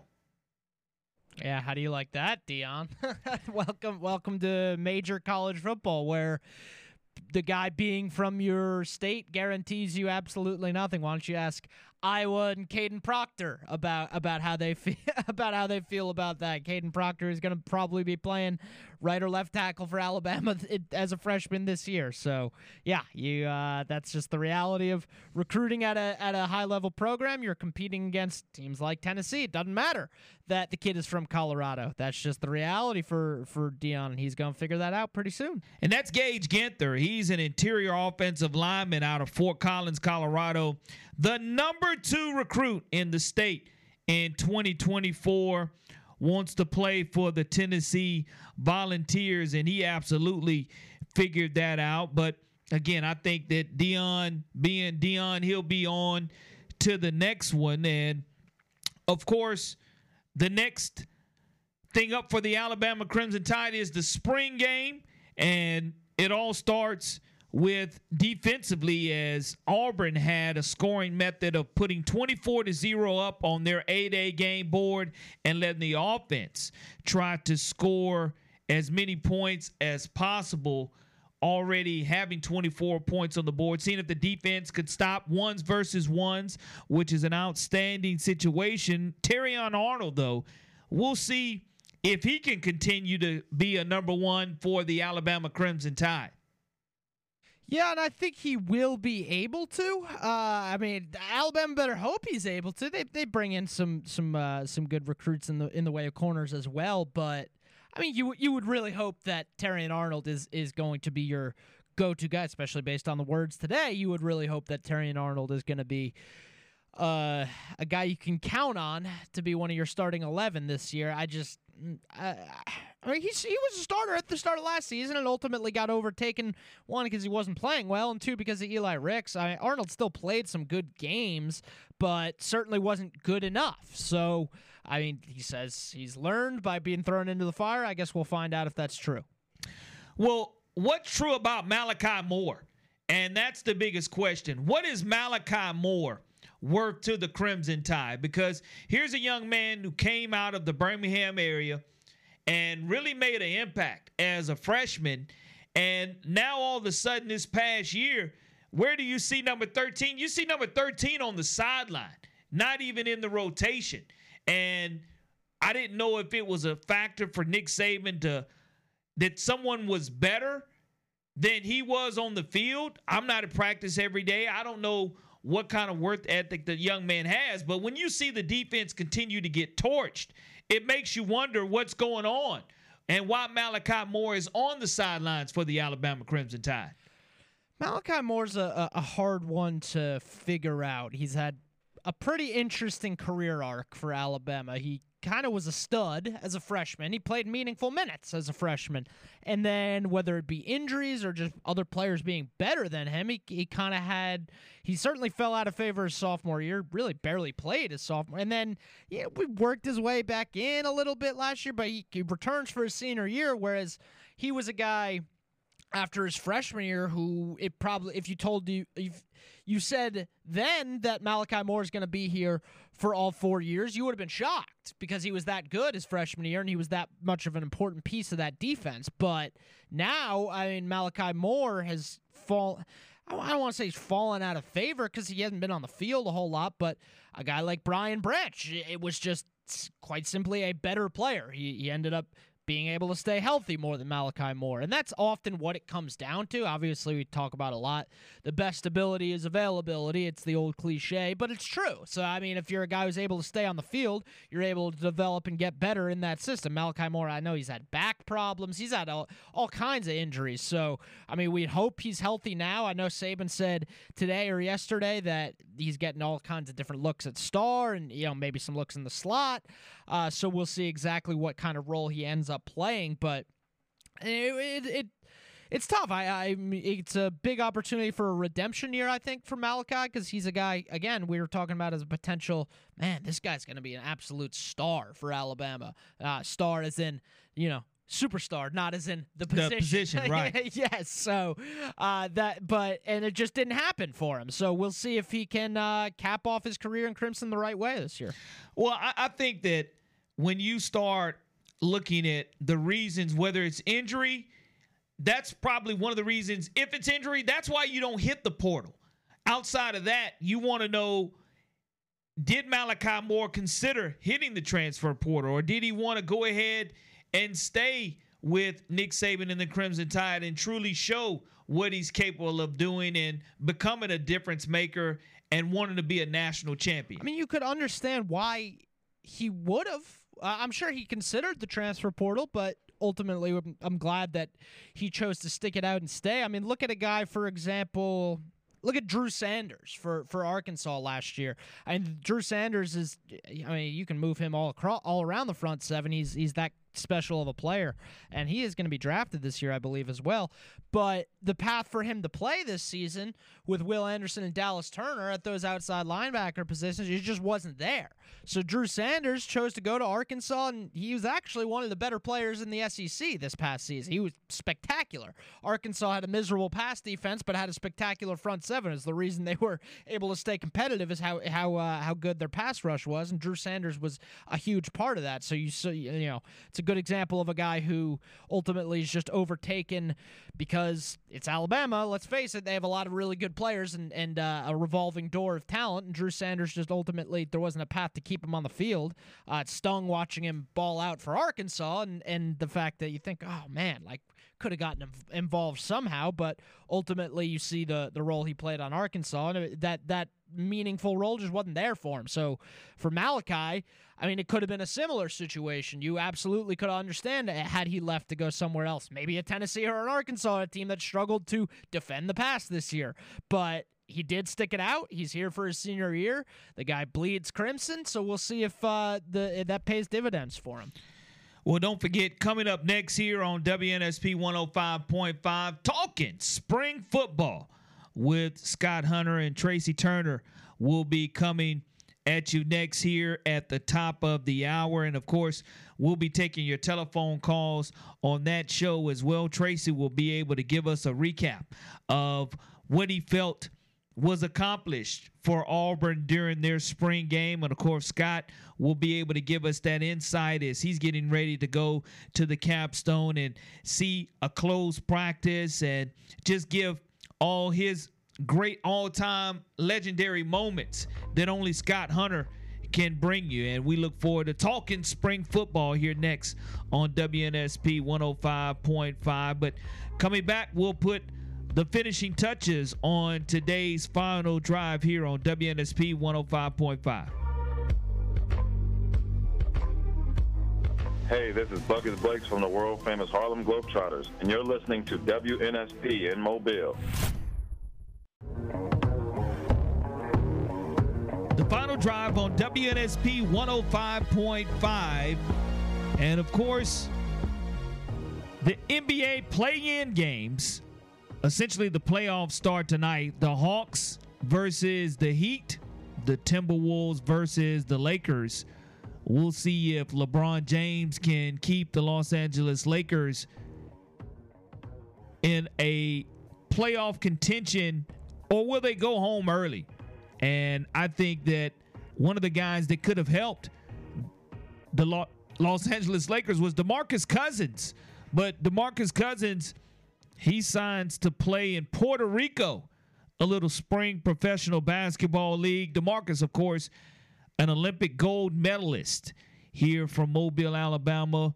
LeFlore High School, signs with the Guaynabo Mets.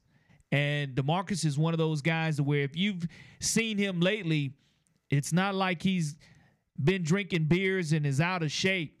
He's still fit, trim, and slim and can still give any four or five position in the NBA the business. But of course, the NBA play in games again start tonight. And what will start back in September will be the NFL prices for its Sunday ticket. YouTube has announced its pricing for NFL Sunday ticket $349 a season. If you get it before June 6, it drops $100 down to 249 and I like to watch the NFL Red Zone. No commercials, 8 hours of unlimited football. 389 if you bundle with the Red Zone and if you don't have YouTube $449 for the season. Michael Bronner. Mm. The Sunday ticket for you to watch your Patriots exclusively. Yeah.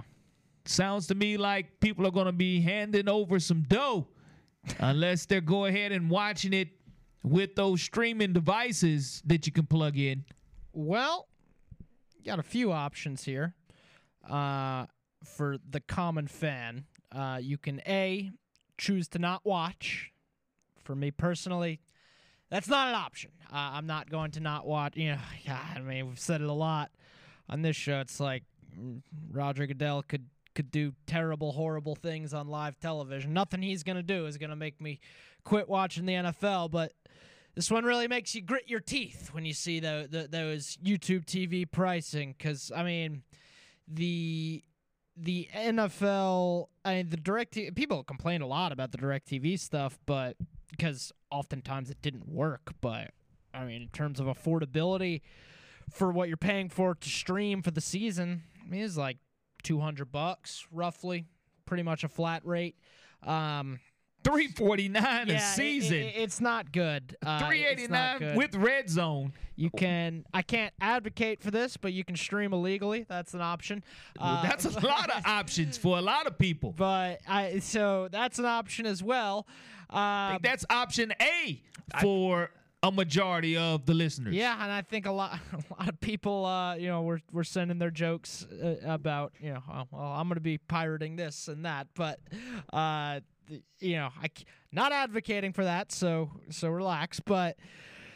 Yeah, uh, and then there's just uh, grit your teeth and pay it. So that's probably what I'm looking at. Unfortunately, I'm gonna find out whether or not you can kind of share. You know, maybe I'll, I'll do a split situation with my parents and have the if you can have multiple accounts logged in at the same time. Here's the thing too. I love two TVs on an NFL Sunday. So it's like if you can't log into both, like you should be able to log into both and have two TVs sitting there and logged into both. You gotta I gotta find out how many uh, logins can be can be had at the same time. I, there was there was rumors that the NFL was gonna or YouTube was gonna maybe give you the option of being able to pay for individual teams. Like say I wanted to just watch the Patriots games, I could pay some kind of rate to watch the Patriots game for the season. That's not gonna happen. I'll tell you that right now. Because guess what? People are gonna pay it regardless. They're gonna say you got to buy it all at once. People are gonna pay it. That's just the reality of uh, of 2023. It, it is what it is. And guess what? And, and I hate to say it, but I'm gonna pay it. Like, uh, and, and I'm not happy about it, but I'm gonna pay it. Like, what what's the alternative? Not watching NFL football? That's not an option. Well, you can always go and watch the traditional. You won't be watching your Patriots. That's not an option. I haven't missed a Patriots game in 20 years. That's not an option. I- It's I mean I hate to say it, but I, I can't not watch the Patriots. That that doesn't fly. It, it's not it's not it's not possible. It doesn't work. Well, you know, you had a user say uh, WNSP should pay for employees because you have to talk about games for your job. Like tax that write off. I like that idea. Tax write off there, Michael Bronner. Of course, tax day coming up for most Americans here. And uh, again, you, you, you write it off. LLC yourself, Mike, to where you don't have to grit and bear it. But again, if you want to watch YouTube NFL Sunday ticket, 349 for the season, 249 if That's you purchase if you buy it before, before June, June 1st. 6th. Yeah, it's Yes. more, more like 450 if you don't. So 449 afterwards, but you get the NFL red zone. Oh, great. I'm personally going NFL red zone because I like the wrap around and whip around coverage without commercials, but I know that you definitely you have to see your Patriots no matter what time they play. I will say this, Michael, a little parting Patriot shot there. If their record was better, you wouldn't have to worry about them not playing on our local market affiliate. Ah, They would be on NBC. If only I had more than 30 seconds to go back with you on that. How convenient. no worries. I got you, Michael Bronner. The final drive finishing up here on a Tuesday. And of course, coming up next, talking spring football with Scott Hunter and Tracy Turner as we kind of give a recap of Auburn's A Day game and Alabama's that's coming up on the 22nd.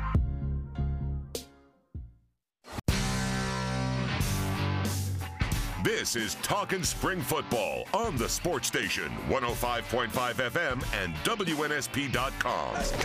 Stay tuned as we take you to the practice fields in Auburn and Tuscaloosa as players begin their campaigns to be on the field and not on the bench this fall. Brought to you by Bayou Fasteners and Jordan Automotive. Call now at 694 1055 or join the discussion on the WNSP app. Talking spring football here with Scott Hunter and Tracy Turner getting ready to enter the studio. Of course, Auburn having their A Day game this past Saturday, and Scott, Alabama will have theirs on the 22nd in a couple of weeks. And it's just that time of year where across the Southeastern Conference, teams are gearing up. Depth chart wise, we're ripping and ready to go in regards to getting good reps. We've talked about that as well, Scott. But I know you'll be going up to Tuscaloosa here in a couple of weeks or next week rather to to see Alabama. They Well, went uh, live last week. Not next week, but going up Friday. Uh, Coach Saban always has the A club football guys back up uh, to for the closed scrimmage on Saturday and relevant club members and so forth.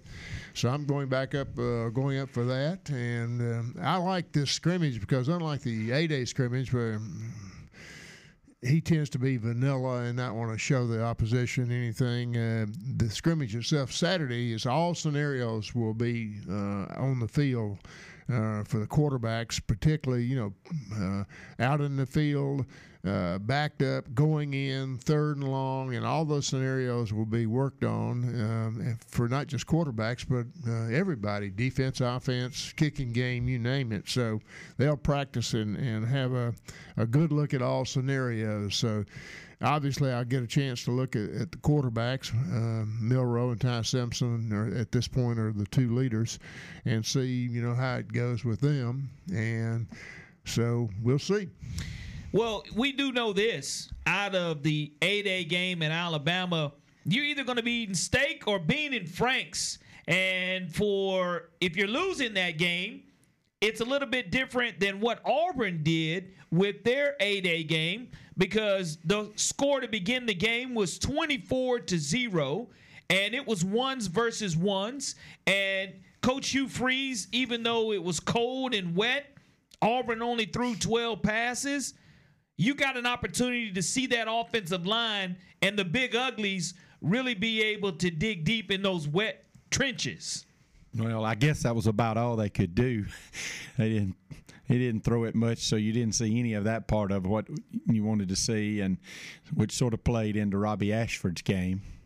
Uh, so I don't know what we learned other than we thought we already knew. There was some pretty good running backs, so I think they've got depth there, and uh, you know it appears that they've got some people on the offensive line that can get movement which is a problem that Auburn has had really for a couple of years. So now whether they can pass block effectively, we're going to have to wait and see. But it is at least a little exciting to think the other team knows you're going to run and you still can get some movement. The bad thing about that is when you're doing it to yourself. so you know, did that mean that the, the defensive line didn't didn't play super motivated because uh, you know, the kid from Kentucky's pretty good run stopper. The the kid from I think he's from Calera that went to Oregon State and is back. Uh, Jones is a humongous human individual, about six six three thirty, and you would think somebody that big, you know, could keep from getting knocked back off the ball. So that's a little disappointing that uh, Auburn was able to run the ball pretty successfully. I think they had what uh, 77 yards by Jackson was the leader, but Ashford had close to 50. Battie had a couple of good runs. Uh, Alston, I mean, all the running backs, and they know how good that that Hunter is. So that's encouraging. What wasn't encouraging is, yeah, it's wet. The ball's wet, but didn't they start like the first two passes were drop, drop? Absolutely. And, that that part right there is where outside of the offensive line, one of the things that I know Auburn really wanted to work on was their wide receivers. And that's been one of the question marks entering this season is how can we go vertical? How can we be explosive? And the flip side of that for Alabama is defensively, they gave up so many explosive plays, and you have four or five guys that have now gone on and entered their name in the NFL draft. But we were talking earlier on the final drive that alpha dog. You to me, Scott, you need at least two. You got to have an alpha dog in the secondary, and you really need one in in the box, whether it's from the linebacker or from the D line position. Yeah, we, we were talking about that earlier, and uh, Barmore, or what three years Christian ago, Barmore. just mm-hmm. sort of came out of nowhere. I mean, he didn't have much of a previous season, and all of a sudden, he is a power to be uh, in the middle. And when somebody can rush like that inside, uh, then the other team has generally got to double team him guard and center on him or something of that nature. And of course, when they do that, that leaves the edge rushers uh, with a one-on-one uh, pass rush situation, and they can be more effective. Uh, but Alabama uh, did not have a Barmore last year, and so consequently, defenses uh, like Tennessee and LSU, or offenses like Tennessee and LSU, had an opportunity to scheme uh, against Will Anderson and Dallas Turner, and chip them with a tight end or a back, or double team them with guard and tackle and something of that nature, or open guard pulling out to look for to help the tackle uh, with Will Anderson. So Will wasn't near as effective as everybody thought he was going to be at rushing the passer. Not his fault. You know, he's battling through two guys. So, but with uh, a middle rusher this year and I, one thing that did kind of leak out of last last week's practice was Alabama freshman defensive lineman James Smith. Uh, apparently had quite a day, multiple sacks against the first team offensive line, and both with ones and twos. So, you know, we go back uh, to Big Cody. Remember Big Cody and was it 06, 07? Yeah, Terrence Cody and we were sitting here on talking football at that time. We were talking about what's the most important player that Alabama is going to get in this off season to help them this season. And I said, without a question, it's this big old defensive lineman from Mississippi Junior Mississippi Coast Junior College mm-hmm. named Cody because it, unless Alabama can stop Auburn on third and three, which they haven't done in 10 years, unless they can stop Auburn in third and three running between the tackles, they ain't going to beat Auburn. But Cody comes in and turns the whole thing around defensively. He turned the whole thing around. Uh, and so they need a, a, a Cody, if you will, this upcoming season, in my opinion. Well, when you turn to Auburn, I, I think that the defensive side of the ball is going to be young uh, as far as on the ends. And I think that that's why you bring in Faulk, Keldrick Faulk, to make that difference. And, and it's hard because to me, fans wanted to see kind of whether you manufactured a score 24 to nothing. The weather just wouldn't allow Auburn to me to be great, to kind of show and to showcase themselves. And you're going to have elements in the fall as well that you're going to have to play in. But under those type of conditions i felt that auburn really said you know what? Like you said the kicking game being able to tie the game mcpherson being able to kick a wet ball being able to make a 33 yard field goal that's one of the pluses and the positives to me that Auburn definitely has is in special teams. Well, they you know what they got with a punter. I mean, they've got one of the top five or certainly 10 in the country. He's going to be consistent, hang time. He's going to be able to use a lot of the rugby stuff too, the end over end. Excuse me. Pin them inside the 20. Um, you know, so uh, we're we're uh, snapping from the 43 because it's one of those things you, we want to punt. We don't want to try field goal. It's too far to go for it, really. So you punt, and your punter kicks it out of the end zone, and you netted 23 yards. Whereas he kicks it dead at the eight, his average is only 30 something yards, but boy, that's an effective kick. And uh, you know, so many of the as we've had these Australian kickers have started kicking the back end of the ball. You, you, know, you were always taught. And now they they kick the ball. So so they, they're they're good in the punt game. And for McPherson to come out there, uh, I heard I saw Coach Freeze talking about it. Uh, the snapper had to snap a wet ball so he didn't need it to slip off his hands and come really, really wobbly. That the holder had to make sure to catch a, a, a wobbly kind of ball. So he caught it. You know, and mine, my youngest being a snapper, going to be at South next year as a, as a freshman snapping. I learned a lot. You know there's you know these folks you see on TV that throw a tomahawk or a hatchet? when I try to throw that into a tree, it may stick this time, but the next 10 times it hits with the head and falls to the ground. There's an art to throwing it so that when it gets the distance to where you want it to stick in something, it's the sharp edge that sticks in, even with a knife, you see people too.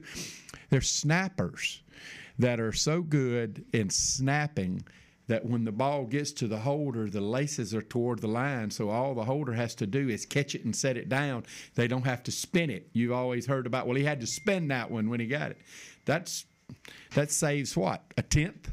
Of second. A sure. second. So you catch it and set it down. So Coach Freeze was very pleased that in sort of a, a manufactured stressful situation, I know Scott has seen it in practices he's gone to and probably with the Packers and the Falcons and everybody else, but you know, you would try to manufacture stress you make this, we don't run. If you don't make it, da da da. Yeah. Everybody get around, and you be yeah. hollering in, in his ear and doing all this, you know. And yeah. you and you have to kick it. Well, Coach Freeze got to see a wet, nasty kick to tie the game. So, kicking game wise, he felt pretty good out of that.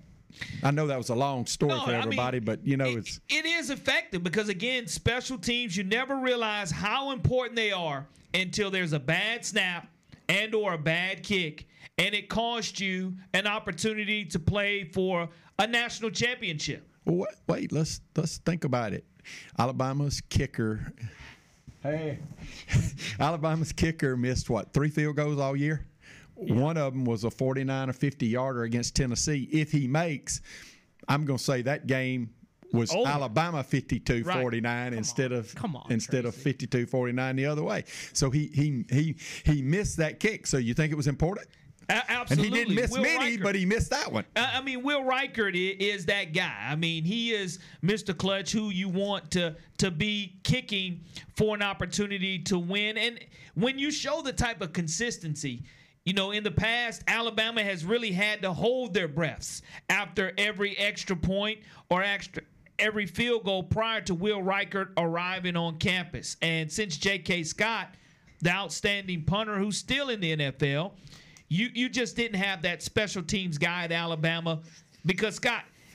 It was like, okay, we have to score a touchdown here because a field goal, we don't know whether we're going to make it or not.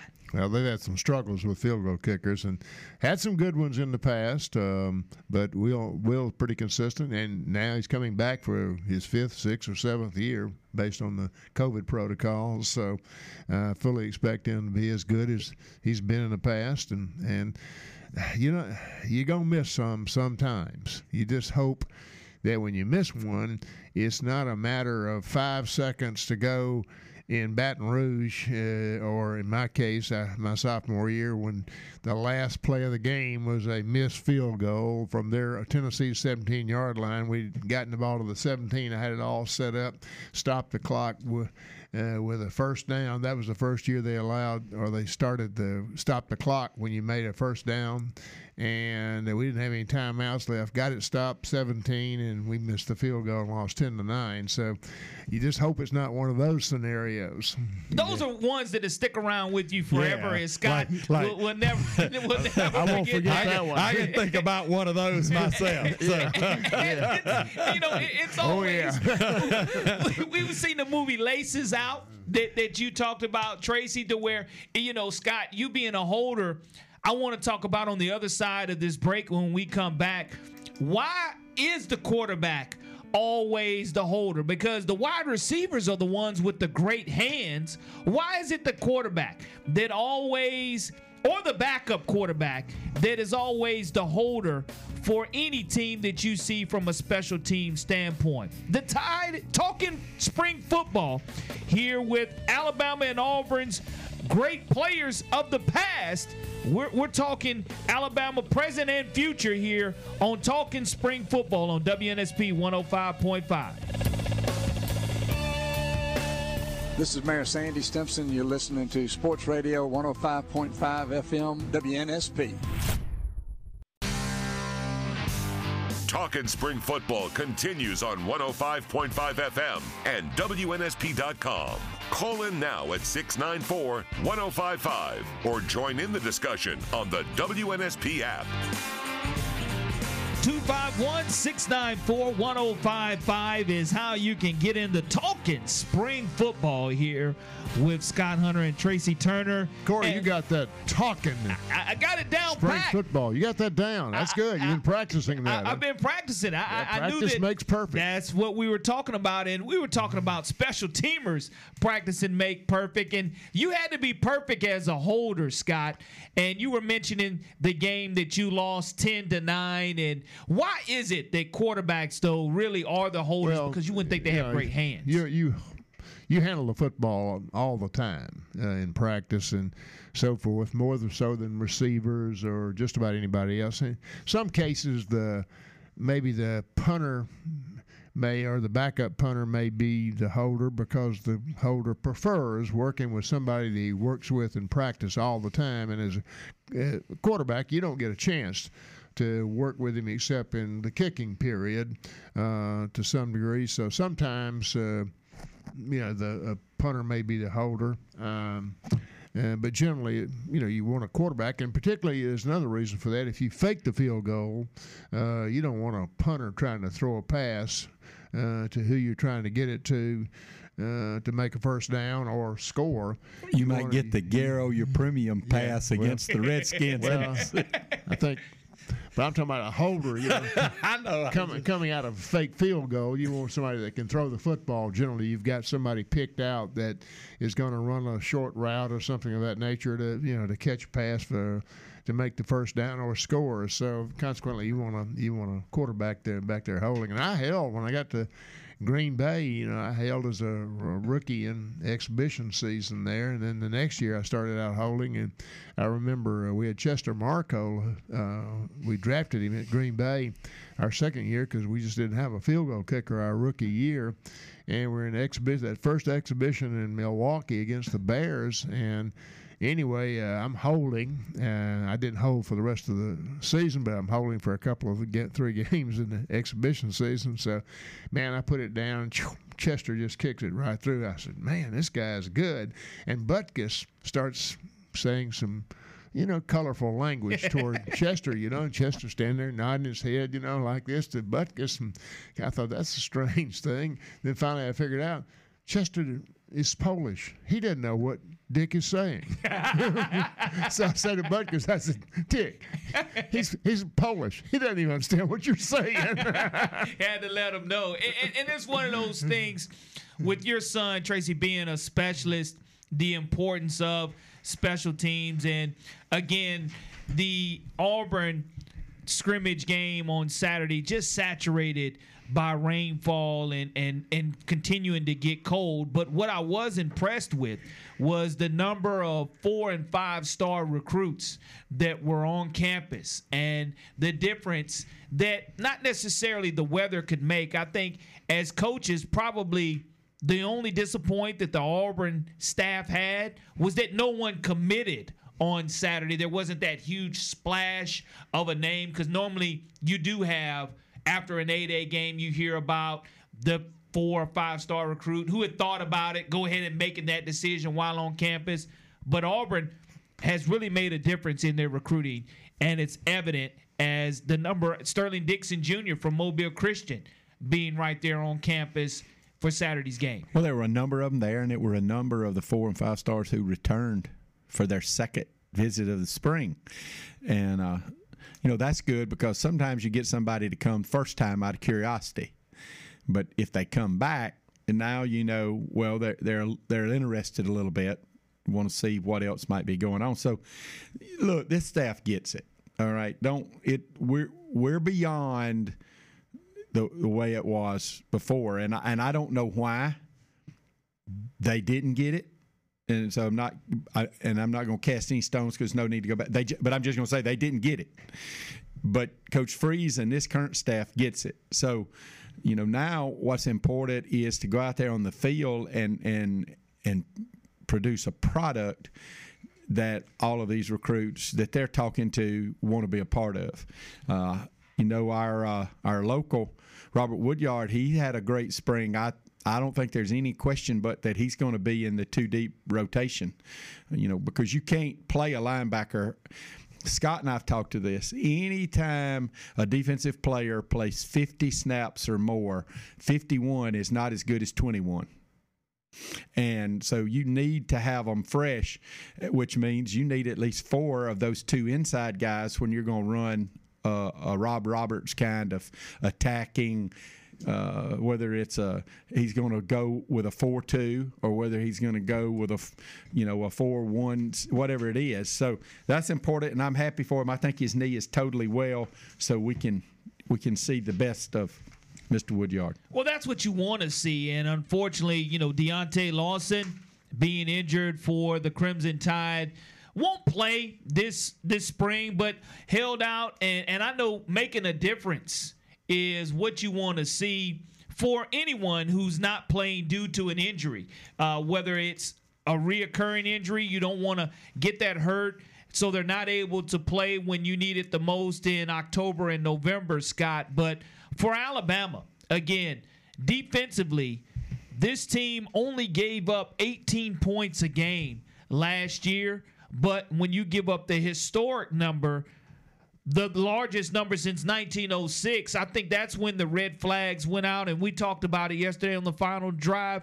That's when you kind of knew that it was time for probably Pete Golding, regardless of how great of a recruiter he was, for changes to be made defensively. Well, obviously, we were watching the Tennessee game, and I was texting back with several Alabama fans and Texas coming. What are we going to do in the second? Oh, we're going to change the scheme.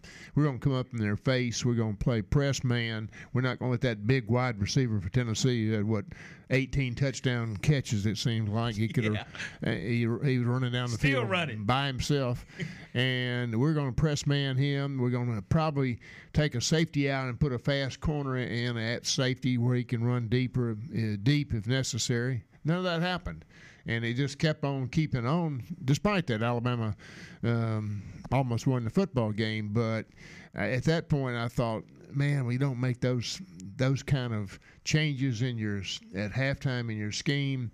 Uh, something's going on, so consequently. Uh, we get to the LSU game, and some of the same stuff happened, and defensively, and so uh, the defensive coordinator was, was replaced with a very experienced uh, uh, defensive coordinator who I, I, know very well, have spoken to many times, had a couple of cold beers with him, and just talked football, not not Auburn, Alabama stuff, but just football. And that's a guy that knows defensive football in and out. So uh, he he will make a difference with that defense. You know what made that worse, Corey, was like two weeks later after the Alabama game, Georgia played Tennessee.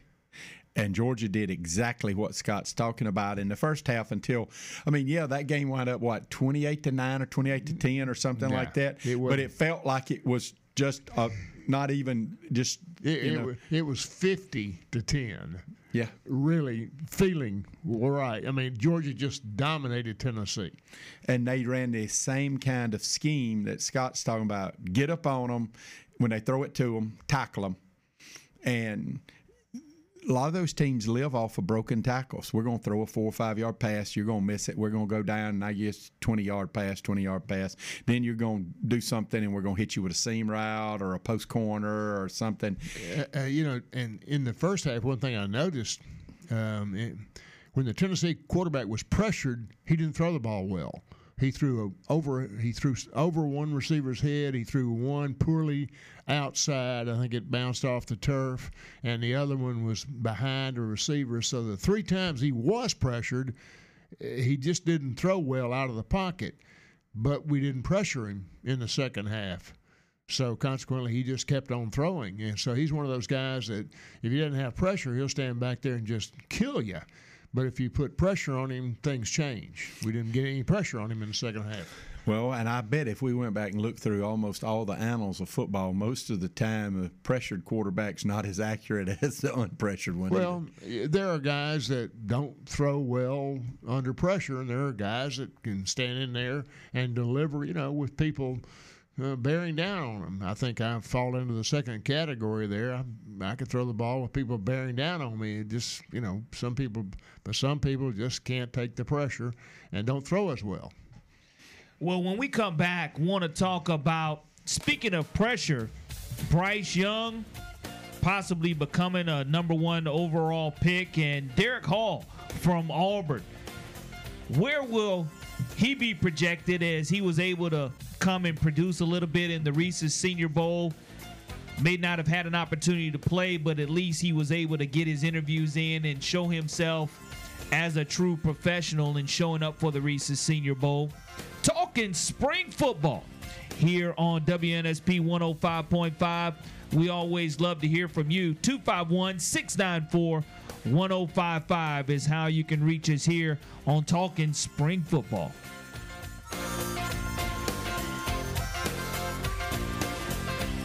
Hey, this is AJ McCarron, and you're listening to WNSP. Talking Spring Football continues on 105.5 FM and WNSP.com.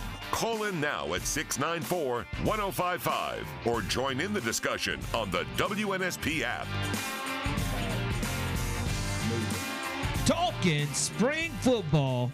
Scott Hunter, Tracy Turner here in the WNSP studio, and we were talking about getting ready for this April 27th draft. And of course, you look at Bryce Young, he's definitely being talked about as an overall number one pick. Did the Carolina Panthers trade up with the Chicago Bears to get CJ Stroud or Bryce Young? If you know the answer to that one, you're going to make a lot of money. Uh, because That's probably a betting line. That is definitely a betting Yeah. line. And of course, Auburn's Derick Hall, right from Gulfport, Mississippi, a, a definite heart and soul of this Auburn Tigers defense a year ago. And really, if you ask me, Derick Hall is one of those guys who didn't get enough pub for Auburn and what he was able to do for them a year ago. The same way Bryce Young, the flip side of Bryce Young receiving all the pub and Alabama fans, Scott, will they really know how much Bryce meant until he's gone? Is that is that what it is? Because there's two or three games that I know for a fact that Alabama does not win if you don't have a great quarterback like Bryce Young at the controls. Well, and that goes year to year to year. I mean, it's it's that's where we are in college football now. It, it, there were years where you could have a so-called game manager and, and get by with a good defense, good running game, etc. But now, uh, in the type games you're going to be playing today, like Tennessee and LSU this past year that Alabama lost, uh, you're going to have to put 35, 40, 45, maybe 50 points on the board uh, to win those kind of games. That generally, not generally, that that takes uh, a top-notch quality quarterback, and so um, it, it it really doesn't deviate any more from that for Alabama if they're going to stay on top, which Coach Saban says they are. They're going to have to put a top quality quarterback out there that can operate. You know, Scott, some of the stuff from the NFL standpoint, too, you're not going to be perfectly healthy when you're playing 18 games every Sunday. And I think the NFL saw how Bryce was able to operate, if that's a word you want to use, uh, to in games where he wasn't 100%. He played a, three or four games when he was 80, 75 80% i thought but yet was still able to be successful. And that's in the nfl that's important. I'm sure you played a number of games where you didn't feel like you were 100% so you come out of the training room on monday morning after you played the bears the day before in chicago that crappy artificial turf they had back in that day and they come out of there. Four or five guys come limping out of there, you know, out of the training room, and and uh, so I limp in, and one of the old veterans looks at you and he doesn't say, "Oh gosh, I bet that hurts," or "Oh man, I bet you're sore." He says, he looks you in the eye and he says, "You gonna be ready to play the Lions Sunday?" that's the only thing that mattered. so it's, it's, it's, that's the only thing that matters is be ready to play next Sunday. Mm-hmm. That's how Bryce is, and mm-hmm. again, Derick Hall, just a difference maker for the Auburn Tigers defense, and he's projected maybe as an early second round draft pick, and hopefully he'll be able to go into the first because again, what that does for your program, the type of buzz that it generates around your program, you you you know what Will Anderson Jr. is going to bring to the table, Scott. And you mentioned the fact that he dealt with double teams, sometimes triple teams, to chip him to find a way to slow his production down. You to me. NFL mano a mano. I mean, it's man versus man. And I think that Will Anderson Jr., whether he goes top three, four, five, six, or seven, I still think that he's going to be a very productive NFL player. And, and, it's a good point in in the NFL, unlike college, where you can concentrate on a player like Will Anderson and not, not let him dominate a game. There's no such thing in the NFL because they can all rush the passer uh, across the board. So you can't concentrate on their outside edge rusher. Uh, you can't concentrate on him because that left defensive end can bring it too. So consequently, when he gets to the NFL, I think he likely will have a better season this upcoming season with whoever drafts him, and they're going to play him at the edge rusher. Obviously, he'll probably have a better season than he had at Alabama's last year, and people will say, "Hey, what happened to him in Alabama?" Yeah. Well, if he's playing for the Bears or, or, or, the 49ers uh, or, or the Broncos, yeah, again, he's not going to be double teamed and schemed. He's going to be able to bring it. Well, one of the things, too, that I think that when you go up there and watch Alabama play next week, you know, outside of the quarterback position, Scott, to me, the secondary is really a focus and what are we going to be able to do as far as rushing and getting after the quarterback? Because you just talked about how teams were able to double and triple team Will Anderson. Not able to find someone to be able to step into Will Anderson's spot. I think that Alabama definitely needs to again find that alpha dog. And I look forward to when you come back to say who was that alpha guy that you saw calling the shots well, I kind of hate to shoot a hole in you, but I'll find the alpha dog on defense and I'll make him the alpha puppy. I, I, okay. Because I'll put my best tackle in my tight end and my, you know, I'll put a back on him and one will cut him and one will go high, one will go low, and we'll take the alpha dog down to be an alpha puppy. And that's basically what happened to well, Anderson this yeah. last year. So consequently, if you don't have three or four alpha dogs that I have to worry about pass blocking, uh, I got a great day in store. Uh, from a pass protection standpoint. But if you got a guy that can come in the middle like Barmore was or Cody back in the day, and you got a guy come from the other side, you got a Will Anderson coming from this side, uh, I got problems. I got a scheme. I got to get rid. I got to have a passing scheme where I get rid of the ball in a hurry. I'm getting it out of my hand in 2.7, 2.8, 2.9 seconds. I can't stand back there four, four and a half and wait on somebody to run open. And you know what that does? That takes double moves right out of the game. It double moves right out of the game. There's no Tennessee guy doing a double move down on the on the up guy and the safety and then busting free. There ain't none of that. Uh, so that's uh, you know that's the way it's got to be treated, if you will.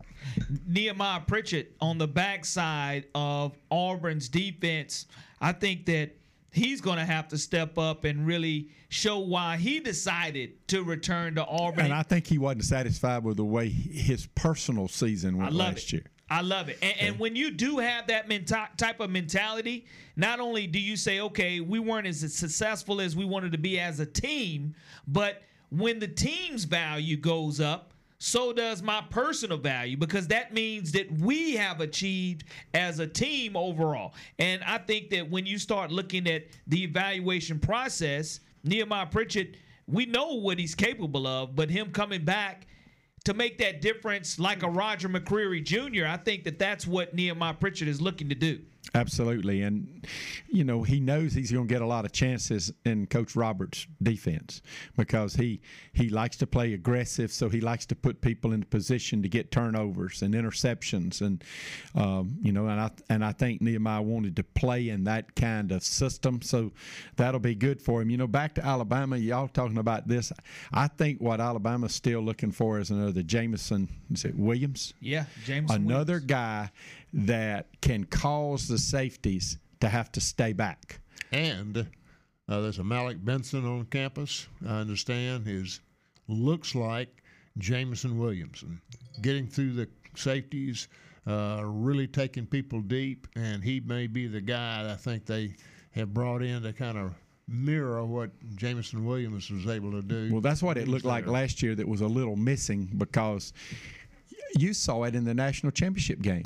The moment he got hurt, Georgia went up on the line. Yep. Their corners that were playing 10 off and safeties back walked right up there and got right in the face, and the whole tenor of the game changed. And it changed the running game because now they're up there doing run support. So you would have had a 10 yard run, now you got a four yard run because that safety is right up there in run Right support. So Absolutely. That's what a guy like that can do for you is taking those safeties out of run support. Well, you're exactly right about Malik Benson. Probably the number one overall junior college prospect coming to Tuscaloosa. Well, let's not say we're right now. We might, we hope we're right. We got to see if, you know, if he clicks in the fall. Statistically speaking, when you look at what he was able to achieve, he's known as I'm going to be able to go and stretch the field vertically. I'm going to be able to be that guy that, like, like you said, a double move isn't necessary because I can just flat out burn you at the line of scrimmage. And I think that goes back to finding the continuity at quarterback and who's it going to be because Scott being a pocket passer versus being able to extend or stretch the play I don't know if Alabama has the same type of quarterback because we I haven't seen enough of Milroe. Yes, I've seen enough of because I I've, I know what he's doing against SEC type talent. But Ty, I haven't seen him well enough to know what he's capable of doing. You you got a point there, but you can't draw a, a definition line between pocket passer and out of the pocket. Now you got to be both. Absolutely, I agree. Third and eight, you got to sit in the pocket and deliver a strike. Um, sometimes on third and eight, nobody's open. You got to move a little bit, extend the play, buy some time, and hit a guy uh, that's coming off a route and breaks his route and, and so forth. So it's a combination of both of them in today's offensive football. When we come back from this last break on Talking Spring Football, we'll talk about the conclusion of Auburn Spring and whether going into the summer and the fall, Auburn is where Auburn wants to be, needs to be, and expects to be. And of course, Alabama with another 12 days before the 22nd and having an opportunity to finish up their spring practice as well. Talking spring football here on WNSP 105.5. Taking your phone calls 251 694 1055.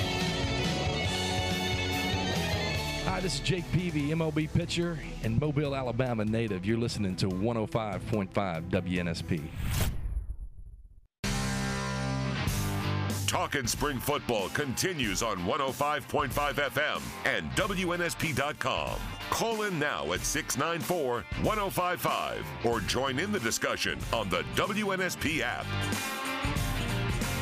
Talking spring football here on WNSP 105.5. And we were off the air and a little bit of breaking news there for former Alabama and Tennessee fans. Jeremy Pruitt, a name that's synonymous with college football from a defensive standpoint, is going to go back into college coaching, Scott, as an assistant coach at Florida State. Defensive coordinator And- at, at Florida State. And, and So, that's huge when you start talking Yeah. about for the Seminoles and the show cause, not knowing what that situation, he must have been cleared uh, because if not, he's going to get some great hands on training with the Florida State defense because there's no doubt he can coach.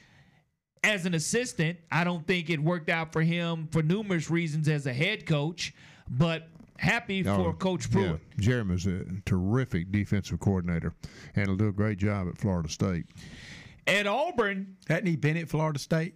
He was at Georgia. He was at Alabama. I don't think he's ever been at Florida State, to my knowledge. No, I don't think so. He Uh, was at Georgia, right? uh, yeah, went to Georgia, and of course Tennessee is a head coach. So, um, but I don't know. I don't think he's been to Florida State before.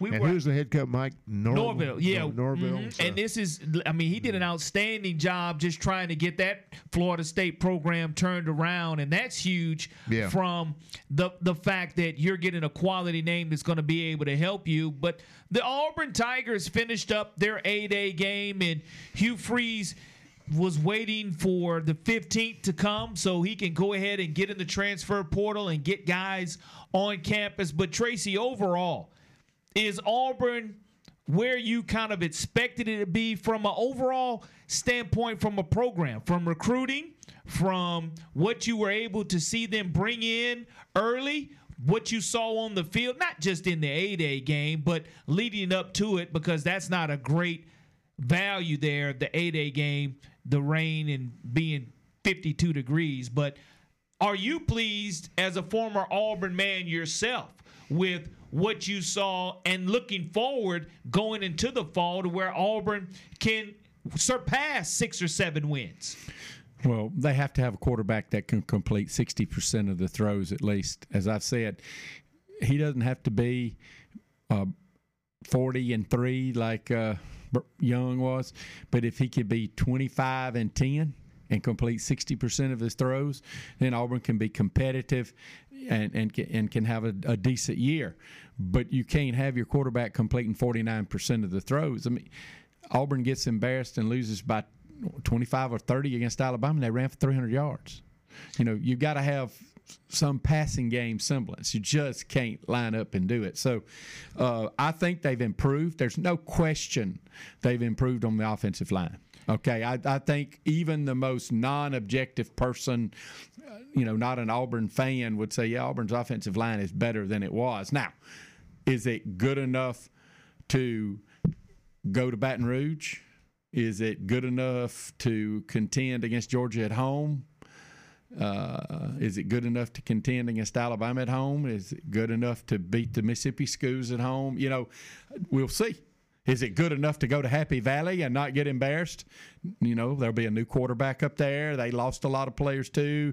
Uh, Auburn, don't they go up there again this year? No, I guess not.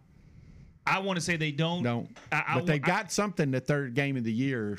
Uh, maybe. A and M. I, I know that they open with UMass So for sure. anyway, that that's the question. Are they improved enough?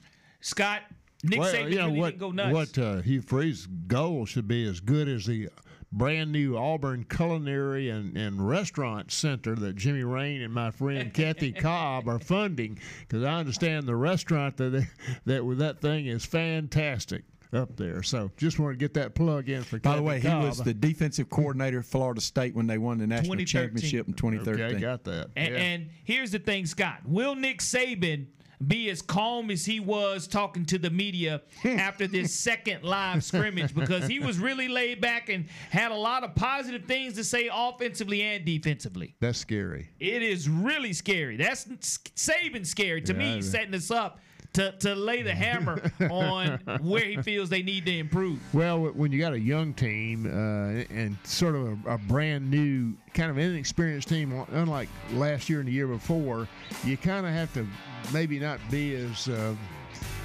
hair on fire with them, if you know what I mean. Well, looking forward to next week's Talking Spring Football. Scott Hunter, Tracy Turner here, always Tuesdays Good from job. 5 to 6. And Appreciate you bring you us some about that quarterback battle now. We'll- hey, we'll bring it home. Next week, we'll have another edition of Talking Spring Football here on WNSP.